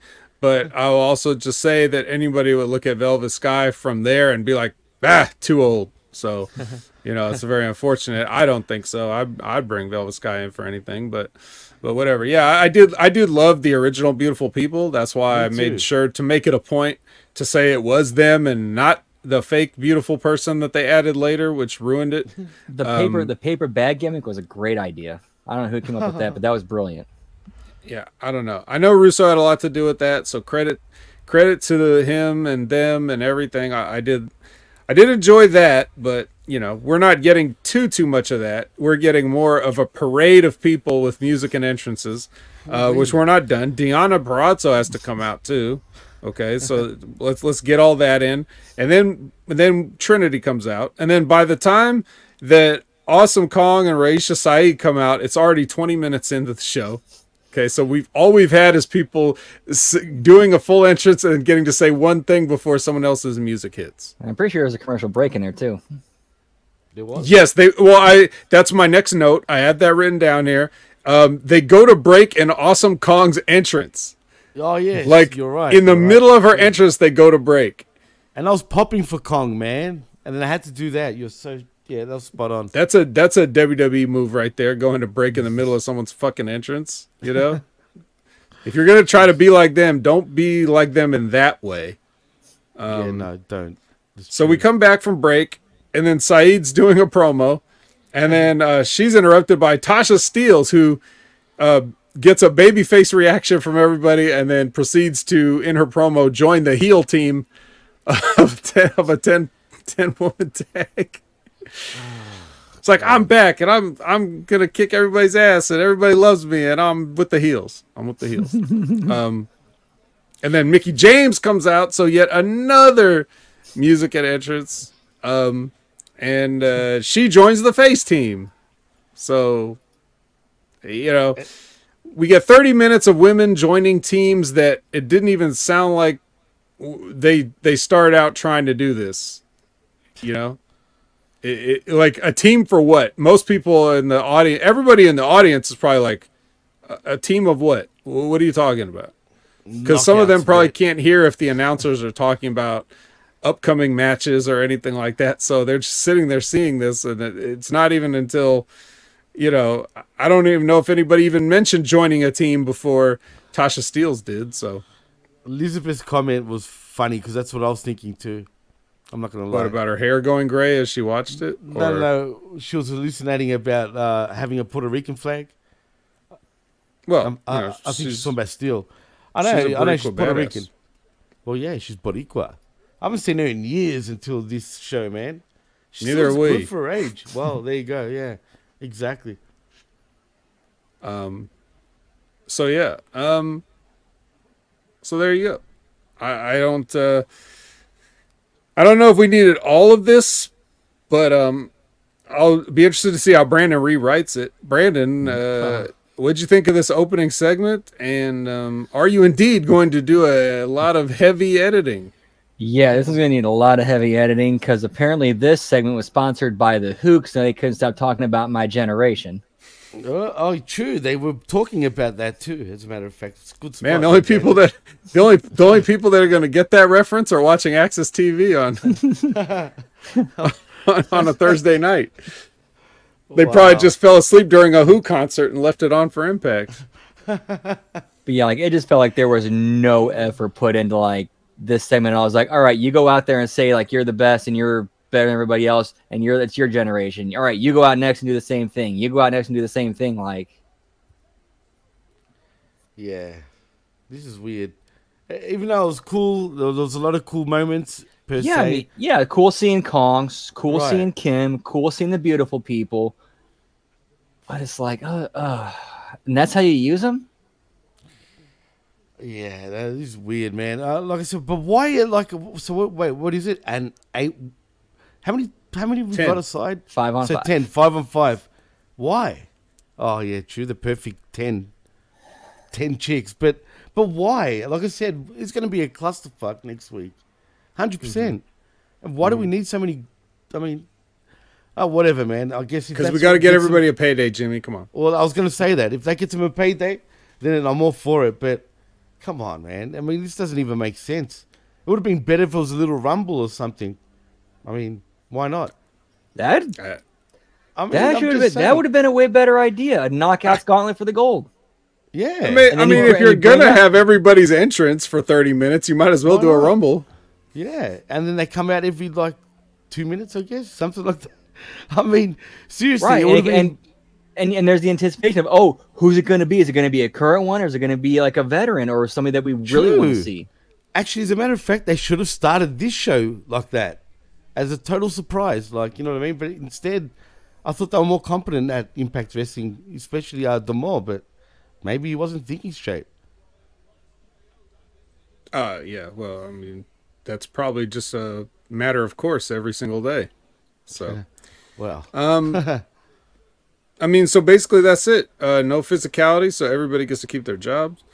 Uh, then we get, uh, yeah, Jimmy, did you have any final thoughts on this 30 minute banger of a hit everybody's music Well, segment? This is the part where I was starting to fall asleep. I'm not gonna lie, but like I said, like I was just saying two minutes ago, I was I was pumped to see Awesome Kong. I mean, we see uh, Mickie James still all the time, practically not as much, but we still see her. Uh, the beautiful people was another highlight for me, and cool Gail Kim, I guess. But boy, she's aged, man. Mm. And Angelina Love, she looks so much older these days too. At least Velvet Sky though, she still looks pretty good, man. I think she still got something, in my opinion. But everyone else, yeah, whatever. I've seen them a million times. Mm-hmm. Yeah, well, get ready to see them one more time. Yeah, baby. I'm pumped. So, so uh, speaking of standing around with your dicks in your hand, Santino's backstage with Eric Young and Chris Harris and James Storm. Wow. And then uh, Santino makes Shark Boy the deputy director of authority. So give me a shell yeah for that one. Give me Hell yeah. Give me some clam juice. Yeah, we, we're done with a 30 minute clam juice segment, okay? we already that would've did been that. better. yeah. Um, yeah. Oh, what do you man. think, Jimmy Why? Shark Boy? You know what, man? I'll never forget that episode where he woke up from a coma and woke up as Stone Cold Steve Austin. That was funny initially. I kind of laughed at that. I mean, it was funny. and I know it was wrestle crap, but still it was funny. So seeing Shark Boy again, I gotta admit, I gave him a shell, yeah, as soon as I saw him. But um, Santino is another interesting thing. I mean, I- I'm just confused. What is this? Is he a cop now? Is he Detective Marella? What what is he? He's a director of authority. Oh, DOA. Is that what he Yeah. is? And Mhm. who's Shark Boy now? Is he like a constable? Well, you know as much as we do because he hasn't been on for however. He's only here because of this special episode. Oh, wow. It felt special indeed. As a matter of fact, I'll I'll save it for the end of the show. But uh, yeah, it could have been a lot more special. Could have been done a lot better. But whatever, it was funny. I mean, I got to see Swinger tonight too. Yeah. Well, unfortunately, he is around every week. Uh, all right. So, Brandon, uh, you know, we got a bunch of guys standing around. It's just like, hey, James Storm, can you show up here and just drink a beer? Um, Yeah, again, you got James Storm and Chris Harris, and that's what you use them for. It's like a little random backstage segment they have no connection to. America's Most Wanted. Clearly, they were very wanted. Yep. Very wanted. Um, Chris Harris I- though looks so whack though these days. I'm not gonna lie. Hey, leave him alone. He's been through a lot. All right. Oh, has he? Okay. Yes. Hey, shout out Um, to the to the crab cats with lab rat. there we go. Crab rat. We're getting to that point. Don't worry. Um, anyway, So feast or fired. Uh, Jimmy thinks it's a bad concept. So here we go. We have basically everybody on the roster in this match, and, and this is some sort of a. This is the, uh, like a very. It's like if you combined, if you've never seen a feast or fire match, com- imagine combining a ladder match with uh, a battle royal, and then you basically have your concept. You got to climb one of the four poles, get a briefcase. Three briefcases have a title shot in them, and one has a, uh, you know, your walking papers. So you don't know what you got until you open it. And uh, no one ever has thought to open the briefcase immediately. They always have to wait until like a week later or whatever. because it's uh, you know, uh, yeah. uh, uh, what's it called? A cliffhanger. Vet. The world only happens on camera. Um, And so all you gotta, there you- and all you gotta do is add a stipulation in the match that if you open the briefcase before like you know the actual unveiling, well then you're automatically fired, or you lose, or if you get a title shot, you lose what's in it, or something like that. yeah, just just a one line to explain it, but that's too much to ask. Stop asking them to do stuff, They didn't please. even do that though. Very you know, at least with the Royal Rumble, for example, every year they always explain it to you, even though we all know it, mm-hmm. right? Yep. Like off by heart, 'Cause they, they- still yeah. explain it. You have to be But these expecting guys- new fans. You have to be expecting new fans to be watching. But not these guys, clearly, because after all these years of feasting or fired, I'm still confused on how the match works. To me, it, Yeah. it comes across like poison ball or something. Damn it, I'm, I'm quite sure that they've probably changed the rules depending on how they felt at the time multiple times. If anybody can confirm whether they've always had the exact same rules for a thousand episodes, go ahead. But I'm pretty sure they just do whatever they feel like. Um, but in this version of it, you have to get the briefcase down from the pole, and then you have to get to the floor with the briefcase. So, So- whoever has the briefcase on the floor is the owner of that briefcase as far as the match is concerned. I think you- that might have been one of the rules going back to the very first one. So I remember like one of the kind of the angles coming out of it was a split of the of uh BG James and Kip James. And it started there because Kip James pulled the briefcase down and then threw it to BG on the outside and ended up being a tag title shot. And he thought, Oh, I handed it to you, so we're you're gonna pick me as your partner. Now I'm going with my dad. With Bullet Bob? Yep. R.I.P. to Bullet Bob Armstrong. Yeah. All right. Well, Wow. anyway, like I said, everybody's in this damn match. I'm not going to go blow by blow of a battle royal. So sorry if you were tuning in for that, uh, which I know you weren't. Um, so I'll just I tell you who that. won what whatever case. Chris Bey got case number three. Uh, Crazy Steve got case number one. Yuya Uemura got case number four, and because of a Rhino assist, Moose Moose gets uh, case number two as uh, whoever Like had it was in the night. speared and it went Maclin, flying out yeah. of the ring. Yeah, Yeah. Burt Macklin. So that's how you book Moose, right? Mm-hmm. That's ridiculous, man. Dude, who they- the hell? Oh, sorry, Like guys. they I had, I, I can't believe they had Moose bitch out to Crazy Steve in this match. I can't stand Crazy Steve, Brandon. I, I for, for years I can't stand him. I, I don't get this concept. But one thing I do want to ask: Who are these? uh Yo, whatever the hell. Joya. Yeah. What the? What the hell is this? there there is guys? there's there is some backstory to that. Basically, like uh Joe Hendry was the digital media champion and he kind of struck Right, up a bit I of a mutual Hendry, right? yeah, he had a kind of a friendship, uh mutual respect thing going on with Yuya. And then uh Joe lo- or Hendry lost the title and then somehow instead of him getting a straight up one-on-one rematch, Yuya ended up getting his way into the match and turned into a three-way.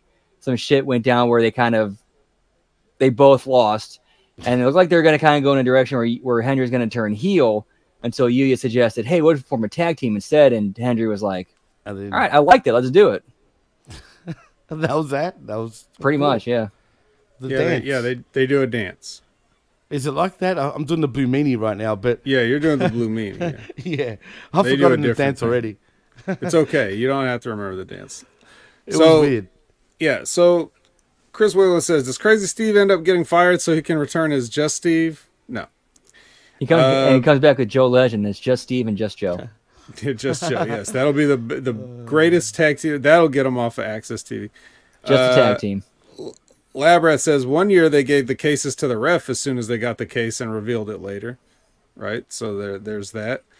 And then he also says Moose and Rhino sounds like a Spider-Man comic, which it does. um, but um, yeah, no, I mean, it's anybody's guess what they're gonna do with the other briefcases. I know the fired one's going to Yuya because that'll be the reason that he goes back to New Japan or whatever. So Is he from New Japan? Yeah, he's on excursion. Okay. Oh, well, you don't poor- know poor Yuya Yuya. Uemura, Jimmy? Come on, you're oh yeah, of slacking course, on your of New course Japan. I know Yuya Uemura, but Well, and a Hendry, right? But I just I was tripping out like they just they look different in this. they're unrecognizable, sort of- Jimmy, is what you're saying? With this Yuya thing, man, I didn't even uh, notice who they were until I realized that one of them's Hendry. And then, I, like I said, I was falling asleep at this point again, and then woke up Right. during the tag match. With mashed potatoes on your face and peas. close, close. Uh, Yeah, so like um, you're a true Access TV viewer. Oh, so, boy. so uh, yeah. Well, what do you think, Brandon? Did the right people get the cases here? there were there were actually a couple of different choices you could have went with. Uh, I mean, what they're doing with Crazy Steve and the fact he's got a new gimmick and they're pushing him a little bit more made sense for him to get one. Moose obviously needed to get one. Uh, Bey was kind of an odd one for me for him to get one. And then who was the other one again? Yuya. Yeah, he's getting fired. We yeah, and then if and then if he's going back to Japan, it, it makes all the sense for him to get the pink slip. Yeah, the one guy's gonna get he- fired. The one guy that never attacked anybody backstage. How, well, he doesn't even look happy, to be honest, man. He just looks like, yeah, why am I here? Champion. Uh, yeah, but but how long has he been on an excursion with Impact? At least a year. Okay, all right. Well, he's definitely getting sent back then. It feels like forever. It probably has been less than that. I don't know exactly how long, but They didn't time need flies. to send him on excursion, man. I thought he was coming up in New Japan pretty quick too, but I mean, to Whatever. be fair, look at the guys who have like the last guys that they sent over to TNA and where and where, and where they ended up going. Okada, Sonata. don't get me started on Okada, please. yeah. Well, He actually done a promo on Impact saying he's not happy about TNA. He doesn't care about Impact. He hates TNA though. I mean, I know I get what he's saying though, but but still. yeah, because it's, it's totally different, right? Um, yeah. So, well, that that's basically. I mean, we're just. We'll, we'll see. This is a nice little entertaining. This is a way to get a bunch of people on screen at once, and it's still a more entertaining way than the first thirty minutes where they did the same thing. Uh, Oh so- yeah, and we watched a dude. Yeah, and Brian Meyer straight up got shanked with a fork. No Mm-hmm. cops. Didn't RVD get murdered once on Impact Wrestling and he still came back? Eric Young. Yeah. Yeah. I mean, Well, that was all. All that look, look, all that stuff was way before, way, way before CM Punk choked out Jack Perry. Okay, so none of that matters. true. That's a good point. We're only going forward now that we have our precedent for what can get somebody fired from a wrestling company, like in the middle of their contract, like that. A- So a- a- now that we know that, we can go ahead and look at everything else and say, okay, well, if you, you know, but because the fork was in between the confines of the match that otherwise has no disqualifications, unfortunately, we're going to have to allow the use of fork here in this situation, Brandon. I'm sorry. Fuck it is. Um, yeah. Uh, I love it when you make it your gimmick, you know, like a fork. Like you Like- could bring like- anything. You could have brought a switchblade. You, you could know. have, but instead we got Abdullah the Butcher. It seems. Yeah, Abdullah the Butcher. Um, and uh, yeah, so that that's it. So does anybody have anything else they want to add on Feast or Fire? Uh, I was trying to feast. Instead, I Fell asleep. fired myself on my feast. Um, yeah, I mean, still just very wacky and confused. I was just watching this thinking, this is weird. Everyone's running around like headless fucking chickens, man. Like, I mean, it was just a weird match, man. And for a thousandth episode, why do we need a feast of fire? How, hell, we could have gone more wacky and gone with the King of the Mountain match, right? Yeah. Yeah, That's could've. that's pretty wacky. Maybe that's next Yeah. week. Yeah, Oh, maybe, maybe, next. Yeah, we're not done. We're not done. This is one set of tapings, right? Oh, not you know what? one episode. No, yeah, Spork, that's a good one, Liz. But one thing that would be funny, imagine like, and this is so Impact Wrestling to do this. We have a, a Royal Rumble type concept, except get this, guys. This is something Jeff Jarrett would definitely would have came up with. A Royal Rumble that starts on the outside of the ring, and you got to throw them in the ring. I mean, The reverse battle royal that did happen. the reverse battle. What? It has happened? That did happen twice. No, you're Yep. kidding me. No, Nope. wha- Nope. no, no. You're you're ribbing me. Nope. Here's what probably here's what probably happened. I was joking. I was literally You joking. No, that probably actually happened. you probably saw the reverse battle royal 10 years ago or 15 years ago and then you completely blocked it out of your memory and thought you maybe. invented it just now. I thought I invented it, but boy, It, it legit happened. Like it was. It started out with everybody on the ring, and then once like, no, what it is like they had to. uh They all started on the outside of the ring, and then they had basically fight their way in, and then once like got down to like ten, and once ten guys got into the ring, then it turned into an over the top battle royal until they were two left, and then it turned into a regular match. God damn it, man! And this was 15 years ago. I should have remembered this. Yeah, the- I think that was 06, and they did it again in 07. 06. I was watching it in 06 and 07. Funny enough. Well, yeah, Every- it must be what Vet said. I must have just blocked it Everything out of my every brain. ever since the beginning of keeping it 100 with Konnan, they have argued over whose fault the uh, reverse battle royal was with uh, most people blaming Disco Inferno, him blaming Pat Kenny, and several other people have been implicated. Uh, but everyone agrees it was the worst idea ever. So uh, there you go. Who would come up with something silly like that, man? Seriously, was it Glenn Some- Gilberti? Someone it, he he denies it, but At the end of the day, Jeff Jarrett signed off on it. That's, That's true. right. That's true. Because ain't he great? Oh, Jimmy. A lot of chatter. Uh, uh, all right. Sabins with Gia no music underneath. Uh, he says uh, Lio Rush is a bad guy. Um, The baddest. It's in his fucking his fucking video says bad child. He's the bad child, Lio Rush. So pretty smart of Chris Sabin to be able to read. I'm glad somebody can read. Uh, but he also says he's been the champ too long. So apparently, an Impact, a six week title reign or whatever, is way too long, and you got to be stopped, right? So we got to get the belt back where it belongs on, you know, Goldberg '98. So uh, next we get the Desi Hit Squad in the ring. Um, Rohit Raju is back from betting on himself. And then we introduce their opponents, which is Team 3D with the returning Devon. Brother Devon is here. He's here. Brother Devon have is here. He's he's here. I just don't know know, who wrote the line for uh, Rohit Raju to say like nobody's given, no tag teams given more to, the impact than us. It's like, bro, I can Yeah, name about five off the top of my head. I know. Well, that's know what? That's the perfect thing for him to say though, because I had the opportunity to interview Rajid, but I didn't actually go with it for some reason.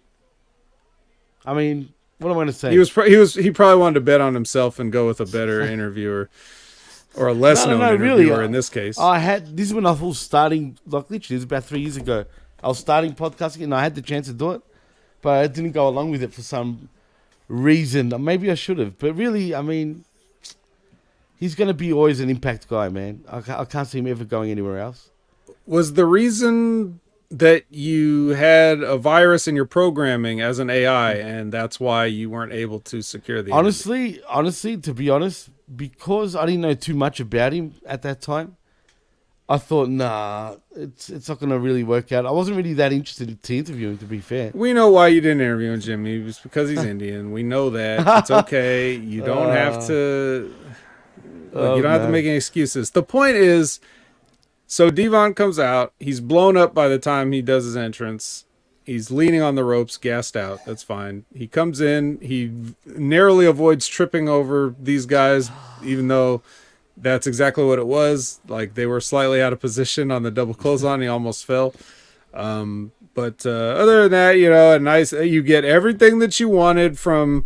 It's like a, a caricature of Team 3D came out, and you know they they did their thing, which is like it's uh at the same time uh, comfort food and also like comfort food, slightly sad. So um, yeah, Jimmy, were you happy to see the return of Team 3D? uh, whatever, I guess. Um, yeah, Devon was on, right? I mean, look, Devon Mm-hmm. was on. Yeah, look, it was cool, I guess. I mean, but the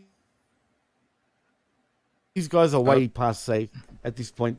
Um, Devon shouldn't even wrestle at this point, really. I'm, Bully I was Ray's surprised. to- something, I guess, to give.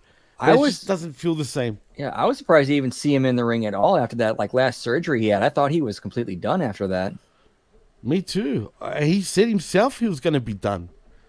But well, uh, this is just a one it's pro time thing. though. You can Right. get in there one time, right? I guess. I mean, why Especially not? since the WWE ain't gonna give your kids jobs, so you don't have to pretend that you like everybody there and keep working there, right? So it's- well, let's be honest. His kids kind of look weird now. They- I mean, I'm with just their weight. I'm just saying. So uh, yeah, there it is. Nostalgia act, Brandon. Nostalgia. I I was mainly kind of shocked how we were like, hold on, we're supposed to all of a sudden root for uh, Bully Ray. Yep. After we saw the last two months, him and straight up legit try to murder a man. Yep. Mm-hmm. That's pro wrestling, 2023. Yep. Where's the neuralizer, Brandon? There it is. Boom. Forget that even happened. Hypnotize you, neuralize you. Oh, there you go. All right. Look, he's forgotten. Yep. Already forgotten. Well, he's not gonna forget this. Uh, the rascals are eating food in the hallway, and uh, oh Josh, my god. Josh Alexander punks him out and continues on his way to the ring. Jimmy, you already uh, reacted to that. That's the best reaction we got me, all night. bro. This irked me bad. First of all, so I guess uh, when someone's just kicking back eating pizza, trouble appears, right? Mm-hmm. I mean, you can't just chill and eat pizza and not say a word. I mean, come on, man. Why are the the rascals eating pizza in the hallway? Especially these two look like they don't even touch pizza. Let's be honest.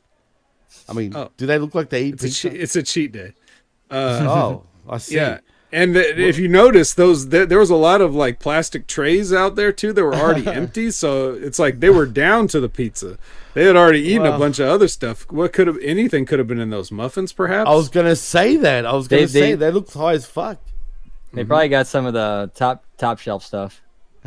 Ta- Mindy's. Think they got some Mindy's? Yeah, I Imported? mean, where's the treehouse? Like Mindy's Buckshot said. edibles. Hey, yeah, yeah. It's, uh, Punk endorses him. So Just definitely he the loves 'em. definitely the munchies uh, here, and uh, Josh Alexander's not having any of it. He's probably very straight edge, so he goes in there and he's just like, "We got a problem," and then they don't have a problem. Well, For real, straight eating up, the pizza. ra- What's the- the problem? The ras like legit, the Rascals have the sound of the bong hit in their entrance theme. Uh, I mean, I didn't mind the, the original version of the Rascals, right?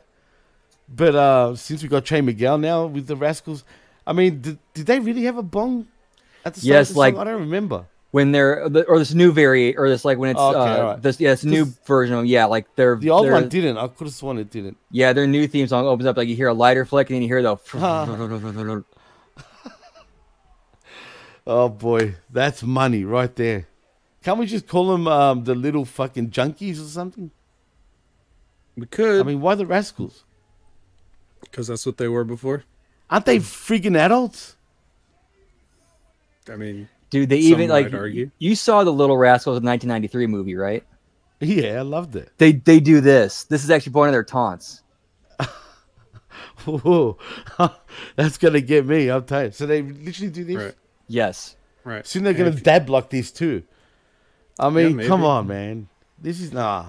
I Well, mean, the they're Rascals just are trying to- great as a team, but other than that, yeah They're- they're- that was they're- cool the 70s show Smoke Circle Circle that was pretty cool that was that worked right that worked Yeah, right. yeah, blatantly ripping off exactly somebody else's thing. Yes, it's very cool. That's what wrestling does. Now, the other thing is when they're blatantly ripping off something that you know, it's you say it's from a 1993 movie, but I'm sure they're doing it to appeal to the Access TV audience who remembers like the you know, the you know 1950s or whatever, Little Rascals.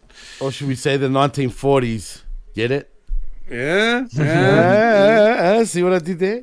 yeah. All right. So uh anyway, Josh goes to the ring um and then uh he starts talking about Alex Shelley and Alex Shelley comes out in um PCO's coat back when it was new. Um Boy. dude I got to say like uh, to to dress like this uh, Brandon was made fun of him for looking like a like a Reservoir Dogs bank robber, you know? but seriously like you you actually went out on it and this is a, some sort of a monumental episode and you actually went out in public looking like that. I have dress shirts in my closet that cost more than his entire outfit. So just looking like just looking like a bum not great. Um but anyway the rascals attack and then both guys have to pretend that they can't see it coming because they one guy jumps either side of the other guy so that means that both both guys could have seen the other guy coming but because there's a tight shot on the camera that means nobody can see anything it's the magic of television Yeah, or excuse me annoyed me. digital media uh yes jimmy That actually annoyed me, especially when I was standing in the ring too, like right in the corner.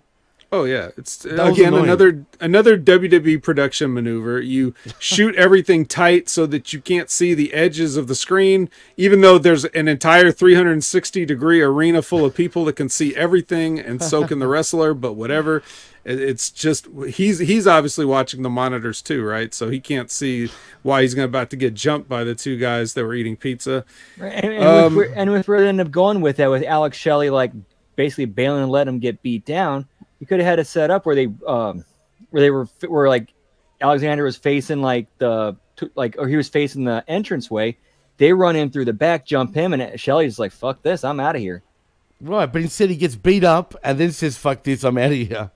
like, That doesn't make sense. Yeah, I only man. got beat up a little, so I'm getting off easy. Right. That's that's just how he says. So Don't yeah, so trouble, yeah, man. like you said, Shelley leaves Josh Alexander to his fate, which is of course wrestling moves.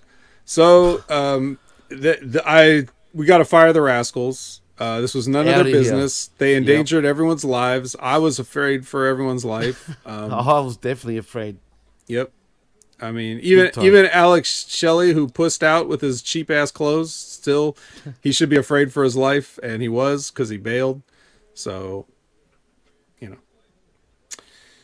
know, you know, Jimmy's lighting looks better than Impact's lighting. of- of D- Impact. don't worry, we're not. Um, My lights we're are not, on. We're we're just about to get there.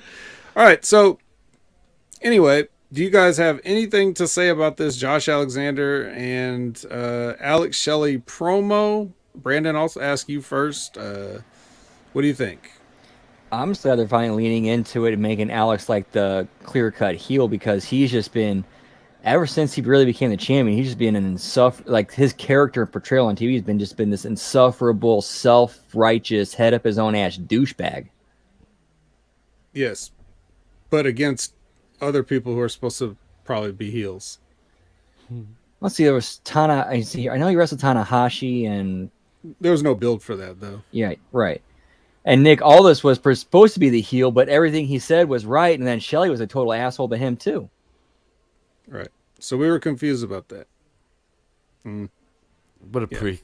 That's all I got to say. He, he looked like the transporter. I mean, seriously, what was he transporting the belt just for another week? Or Yeah. how long has he even had the championship for? Uh, oh, a f- weeks, more weeks. So he's I don't know how many weeks them. exactly. He's- definitely the transporter. I mean, Mhm. come on, man. And and and Josh Alexander. I mean, hey, he's top Hey, ten. he's top 10 top 10 PWI, buddy. you took the words out of my mouth. I was just about to say the same thing. I am fucking with the weapon, man. Yeah, that's right. yeah, he'll punk you out in the hallway. So keep your pizza. Yeah. Don't eat pizza around Josh Yeah, Alexander, yeah, peeps, get your pizza else. out of his way. I'm telling you, man. All right. Yeah, see, I'm confused with this feud. Why do they hate each other? First of all, because I haven't even watched it, so I, I they know. don't. And if you if you Oh. if you uh if you listen to what the funny thing about what Brandon said about him being an uns- insufferable douchebag with his head up his own ass is that's clearly what he's being here. Right. And he shouldn't be because that's not really his character, but Josh Alexander is trying to like be to babyface him and Yeah, he's still like that, right. disrespecting him back like it does he's like yeah man you've done all these things you're really great i grew up with he's like you're a mark for me and he's just like i mean is that how you treat everybody this is this, it makes no sense for your character You know what But else it- didn't make sense? Oh no, continue, Vet. well, I was gonna say because, like we're talking about, he's. I think in his mind, what he thinks he's doing is trying to help get Josh Alexander over because, you know, a lot of the, the a lot of the criticism on Josh Alexander is that he's kind of bland. I mean, I'm sure He's everybody's Canadian, leveled mean. that. Every yeah, every Yeah, but so everybody. Owen, that's- he wasn't bland. yeah, look, if you want to hear uh, an argument about who's bland or whatever, then go listen to the Monday Night Machismo on the PWC, okay? uh, we don't need to rehash that conversation here.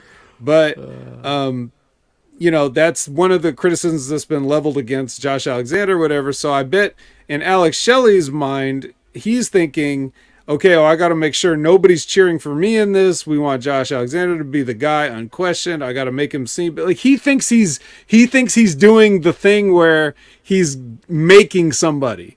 Which again is like if that's what he's thinking, that's the most egotistical thing. Like to think that anything that comes out of your dumbass mouth with your terrible promos is going to make anybody anything is is delusional at best. So Wow. Um, if that's the case, man, that's that's awful. I'm telling you now, because I don't know why Josh Alexander's playing daddy, like you said. He's pretty much trying to babyface Shelley, but Shelley, man, uh, I couldn't take anyone serious in this in this uh, program at okay, all. Okay, good. So there you go. You have a, a wrestling fan who knows all these people involved, who's tuning in for the first time, is completely confused about what's going on, which is exactly the goal that every wrestling promotion should have, right? Oh, well, it seems like it. At least with WWE, you don't even have to watch it for a long time and still know what's going on.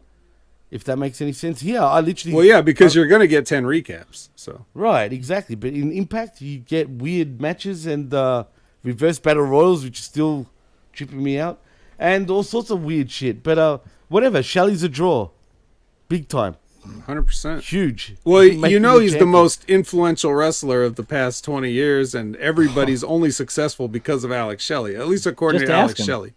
Yeah.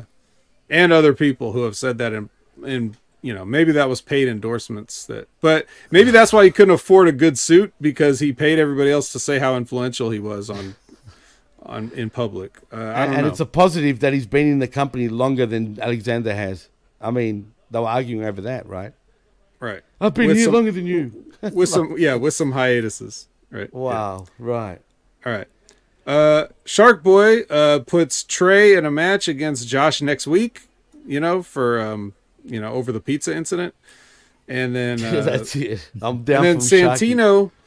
Then Santino puts Kenny King in a match against Eric Young next week. Uh, and Shark Boy also wants his own badge. So this was uh this was a segment where you see the re- definite return. You couldn't have a thousandth episode without the lights. The lights in the background are back. They're in full force here. The ugliest yellowish green light you've ever seen, and this thing that looks like um it's that that red that's not quite fire engine red and not quite pink, but it's just there. Those two colors really go together. It's like a cherry limeade wall that they're standing in front of. Weird. Mm-hmm. This company's Yep. weird, man. I thought that That's was that's the picture I posted uh, in Twitter earlier, where I had where it was, you know, Sheldon Jean pointing or Kenny King, one of them was pointing and saying, you know, accusing Santino man. perhaps of bring the lights back. So we we did well without with turning off the lights for a while, Jimmy, but here they came. They're back. in full force. Full force. yep. Which definitely still means weak, but full force for them. But you know what? Um, boy, what's happened to Kenny King, man? What the hell are they doing with him these days? I used to like Kenny King. Now I just feel sorry for him. Well, he lost to Tommy Dreamer for the Digital Media Championship. Phew, That's a huge loss, man. I mean, literally. That's I mean, come on, man. Nothing says Seriously. digital media like Tommy Dreamer. Well, does he still do his podcast, actually, Vet? On Bust Open, I Um, think he does. Not on, Does yeah, he? but Yeah. his own one, the House of Hardcore, Ah. whatever. Oh, I don't know. He used to do that, but I don't know if he still He does. was only he was only canceled for a little while. He's back now. He's uncanceled. He's uncanceled. He's not part of the Cult of Cabanas. No. Damn. He might as well be. Shit. And just quality, Tommy, don't wear Terry Funk friggin' pants ever again. He's please. got to, Jim. He's got to. It was his Oh. hero, and he's gonna cry. I, He's gonna cry if he can't wear him and and and tie the drawstring while he's supposed to be selling in his match with Kenny King. I know you didn't see that, right? about- I didn't. about I didn't. Tommy, Yeah, right? Yeah. I didn't see. I, I know you didn't see that because you're a normal person who doesn't really watch Impact pay per views. So, Like- but after Kenny King hit him with a dive on the outside, Tommy Dreamer was on the floor selling it, but his pants were falling down. So he just like instead of selling, he just he was like the camera had him, and he's like tying the drawstring on his pants while he's like, "Ugh." trying to sell. yeah, terrible. Exposing the business. Um, should have lost it. He put his career on the line. I wish he would have lost, but unfortunately, think, and you think it'd be somebody in production be like, yeah, don't get that shot. Go to something else. You Yeah. think, right? But no. Everyone wants to get themselves over still. Weird. Weird stuff, man. yeah. All right. Any other thoughts on Shark Boy possibly getting a badge? Oh, shell, yeah. All Oh, shell, yeah. there you go. Exactly. I'm shelling. All right. Not for Shelley, though. Not yeah, not Alex Shelley. nah. and his Uh, weird suit. All right. Next, we have Fat Eddie and Thin Lishy versus In Shape Kaz and Traci. Uh, Traci, uh, in case you were wondering, uh, has suspenders for her tights, but she, She wears them down. that, right? So Right, yeah. I think this mean, is kind of called back to the Miss Brooks character when To she the- was managing was. Bobby Roode. that's fine. was 50 That's fine. year old version. I'm just letting you know, in case you didn't watch, that she doesn't wear her suspenders up. She wears them down. They're just decorative suspenders, you know. So hopefully her pants won't fall down and she'll have to adjust them while selling. Um, but yeah, uh, yeah. So she beats Lish and is announced for the Hall of Fame at Bound for Glory. Congratulations, Traci Brooks. Did you see those crocodile tears? I'm actually I was really probably glad. not paying attention. Actually, I probably Oh, just wow. ignored this. I'm actually really glad they included like the asylum days footage in there to like kind of explain like, oh wow, she has been there since the beginning and she, She really really did kind of kickstart the knockouts division. I liked Traci Brooks back in the day, man. You know what I mean? I just one thing I did notice, her body's still banging, but damn, she's aged a lot since I've seen her. Be- Dude, You know, remember uh, remember uh, the our first Trinity? yeah, absolutely. Yeah, she Hell yeah. Yeah, why doesn't she ever get mentioned? I, that's what I mean. This company likes to thank and uh, and bring back whoever they please. I mean, yeah, I I, I, I no would say idea, she man. would. In fact, I'd say she was as important as Traci in his early day as in, uh, during those early days, maybe even more so. Is she still alive? Actually, And she's alive, yes, but I don't think I don't know if Alright. she's still active in the business. Yeah, because I haven't heard nothing about the original Trinity since probably back then. She's just disappeared completely. She she went to the WWE version of ECW as part of the FBI and then like disappeared after Was that. she? Yep. Okay, interesting. What would they call her there? If so I can Trinity. remember. Trinity. Oh, she's still the same. All right. Funny. All right. I don't remember that. She must have been there for a cup of coffee, literally. Very, I know she was there in the If they very spell beginning. Trinity. They, they they all they have to do is put an I on the end, and she can be Italian.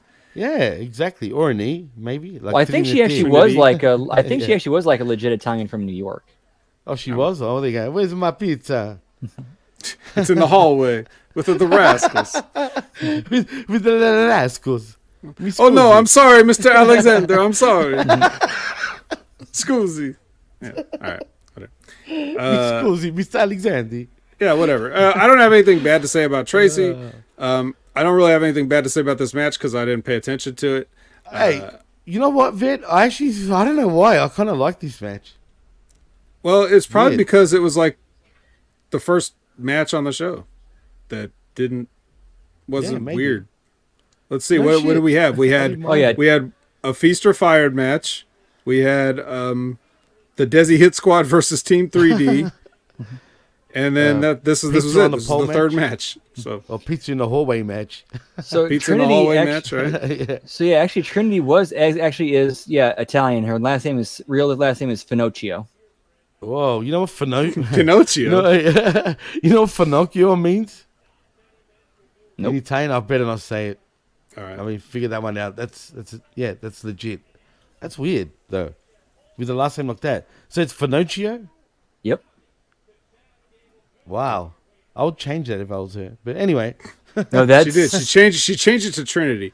So anyway, the reason that you can, the reason that you can wonder why certain people are or aren't here could be a lot of reasons. Sometimes it's because they have heat. Sometimes it's because they don't want to be involved. Like maybe people were reached hmm. out to and didn't get back to them. And like, nah, you know, not sure. every single wrestler is so pathetic they need to show up for a payday, way out of shape and old looking. So perhaps they Like just Tommy have better Dreamer? things going on than to embarrass themselves by showing up at Impact so they can put a cherry limeade light next to you and stand you next to a wall with your dick in your hand. Like there's lots of reasons why you might not be on the show. We, we you know, so we could take our own picks at which one which reason it is. Uh, Lio rushes with Gia and no music underneath. He's not worried about Chris uh, Sabin, but he he should shook. be. He shook. He shook. yeah, he's Yeah, sure. Chris Sabin shook. Yep. um, well, you'd be shook too if you could punch through a car window. Uh, real glass. yep. Just re- cry me a river, Jimmy. exactly. All right, then we get a Dreamer promo. Um, the was lights are in this promo too. So Dreamer's there with the lights. You had two things you could throw out in one segment. Uh, what did he say? I wasn't listening. I was dreaming literally while seeing Dreamer. Okay. I No, really, honestly uh, straight one up year do the not other. remember. Yeah, it was one year out the other. I was watching it, but I was literally in the haze. I was just like, So here here's a peek behind the curtain. All right. This is exactly what happened. I saw Tommy Okay. Dreamer come on the screen. I picked up my phone. I was started to type I started to type on my notes. I started to type Dreamer promo because I want to make the notes for tonight. And by the time I finished typing it, he was done talking and I didn't hear what he said. So well, it was that, that quick. makes three of us. I mean, Yeah. can we pretend what he said?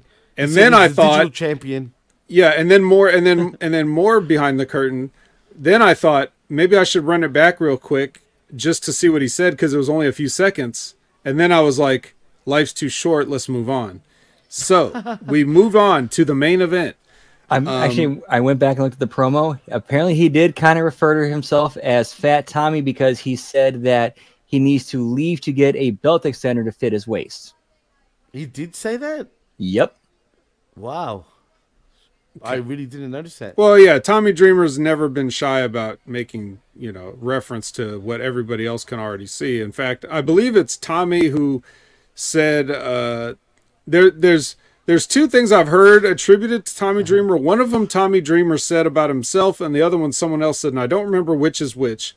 But one person either Tommy or somebody else said that he has a body like a bag of milk and mm. the other person either tommy or or or someone else said that his body is like a melting candle um, so i don't remember which one he said and which one the other person said but you know uh, I hope it was the melting I mean, it's candle. pretty part. much the same good. thing. it's the Yeah. same thing but they're both hilarious Melting i would go i would go with personally i would go with a marshmallow that put on clothes but um yeah, he's looking. He's looking bad these days, man. It's Tommy. He says, Lara says, is Tommy still eating over trash cans? No, that was me. That I was eating over trash cans. I don't know if anybody, for anybody that hasn't heard that story, I was at Sam's Town in Las Vegas and uh, I was there to see Ring of Honor and um, I, but I hadn't eaten anything. So I got off the plane and then I went to the, there was a McDonald's in, in Sam's so I went to the McDonald's and I got like a chicken sandwich, you know, because I wanted to eat something before I was going to have to sit through this Ring of Honor show. And I'm like hurrying up eating the chicken sandwich and it's hot. You know, like the chicken sandwich is hot and I'm but I'm but I'm still trying to hurry without burning myself. So I go over and I'm like there's a trash can over there, so I go and I'm like halfway done with the chicken sandwich eating it and Tommy Dreamer walks by and he looks at me and like with my mouth full I I, I give him like the you know, I, I tip up?" I tip my chicken sandwich to him, and he and he gives me the head nod and keeps walking or whatever. So it was, it was like the perfect the perfect person to walk by while I'm eating a chicken sandwich over a trash can. Not even a word spoken. It was just like, Yeah, who's the uh, with the with the chicken? I don't. in your hand? I doubt. I highly doubt he remembers me from OVW. The times that we, you know, he paths there. No, I'm sure he didn't. There's no way. That would have been like should've gone, "Do you know 12, 12 am, years Tommy?" prior. I'm sure he doesn't think that any random person in Las Vegas that he sees was somebody from OVW, whether they're eating a chicken sandwich or not. So, but uh, anyway, um, yeah. So Sabin versus Rush for the exhibition championship. That's What a main event. perfect transition. Uh, you know these guys, one one way or another, they they pretty much know what they're doing. Now, last week we talked about um, Lio Rush having an absolutely fantastic match with uh, Kevin Knight. Kevin Knight, and that was really good. But Kevin Knight's not going to tell Lio Rush anything. Uh, Chris Sabin's going to have some input on this match, so it's definitely not going to be as good as that one. Um, but you know, yeah, it's still pretty good. I mean, you know, it's, it's good enough. It's a main event for the X Division title. Match. I Yeah. can't stand Lio Rush though. Why not? It's just, uh, it's just, it's his personality, man. He's Well, then he's doing shit. he's he's doing his job then. No, no, no, not not in terms of wrestling. I'm talking about in real life. Like oh, okay. how he quits companies, comes back, I retire, then I'm not retired. You sound like blah, you're blah. following the narrative, Oh, am I? Jimmy. Yeah, you're, it sounds Silly like you're following the narrative. Okay, yeah. Don't listen to what you hear about Lio Rush. All right, nobody knows Lio Rush. They're just trying to slaughter his character for whatever reason. yeah, Oh, Lio Rush shouldn't be carrying Mark Henry's bags or anybody else's. All right, so it's, it's Oh, yeah, don't let's right, let's, let's that's not worry about that. Let, let's mean, just you don't talk have to about pay your dues, not with him. Not with him, no. Sorry. He's a 28 year old piece of gold. All right. So, uh, anyway, um, yeah, so the, the, the match was fine. Um, but, uh, you know, Goldberg 98, gonna get that belt. Um, and uh, everyone comes out to celebrate, you know. At least they didn't all hit their music one at a time. They, they just all came out at once with no music. So that was good. Uh, so Jimmy, uh, despite the fact of not liking Lio Rush, what did you think of this match? Look, the match was okay. Again, one too many near falls, but that's professional wrestling in 2023, especially towards the end. I mean, come on. I mean, is Lio It's Rush definitely Chris Sabin professional wrestling in 2023. Ugh. Honestly, I can't stand Chris Sabin either. The only times I started liking him was with the Motor City Machine Guns with Shelley. That's about it. But a 41 year old Sabin is your 10 time, apparently, X Division champion. Mm-hmm. Good for him. 10 times. The perfect 10. But he got it off the perfect little guy. I mean, shouldn't you like showcase your world heavyweight champion in this type of scenario when it comes to your 1000th episode? Oh, but I forgot. This must be 999, correct? Yeah, yeah, yeah, I guess. I mean, Well, they showcased him earlier. He came out in that thrift store suit and oh, he did. was a complete dick to Josh. Alexander for no reason. Yeah, For no reason. I mean, he's a that's nice how you guy. Showcase your bad. champion. That's how you do it, man. That's how you do it. That's how you make money. That's why I'm starting to think: Does this company even want to like draw anything? Legit. That's a legit question. No. The answer is no. Then, then have Tommy Dreamy as your digital champion. Have Shelley as your world champion.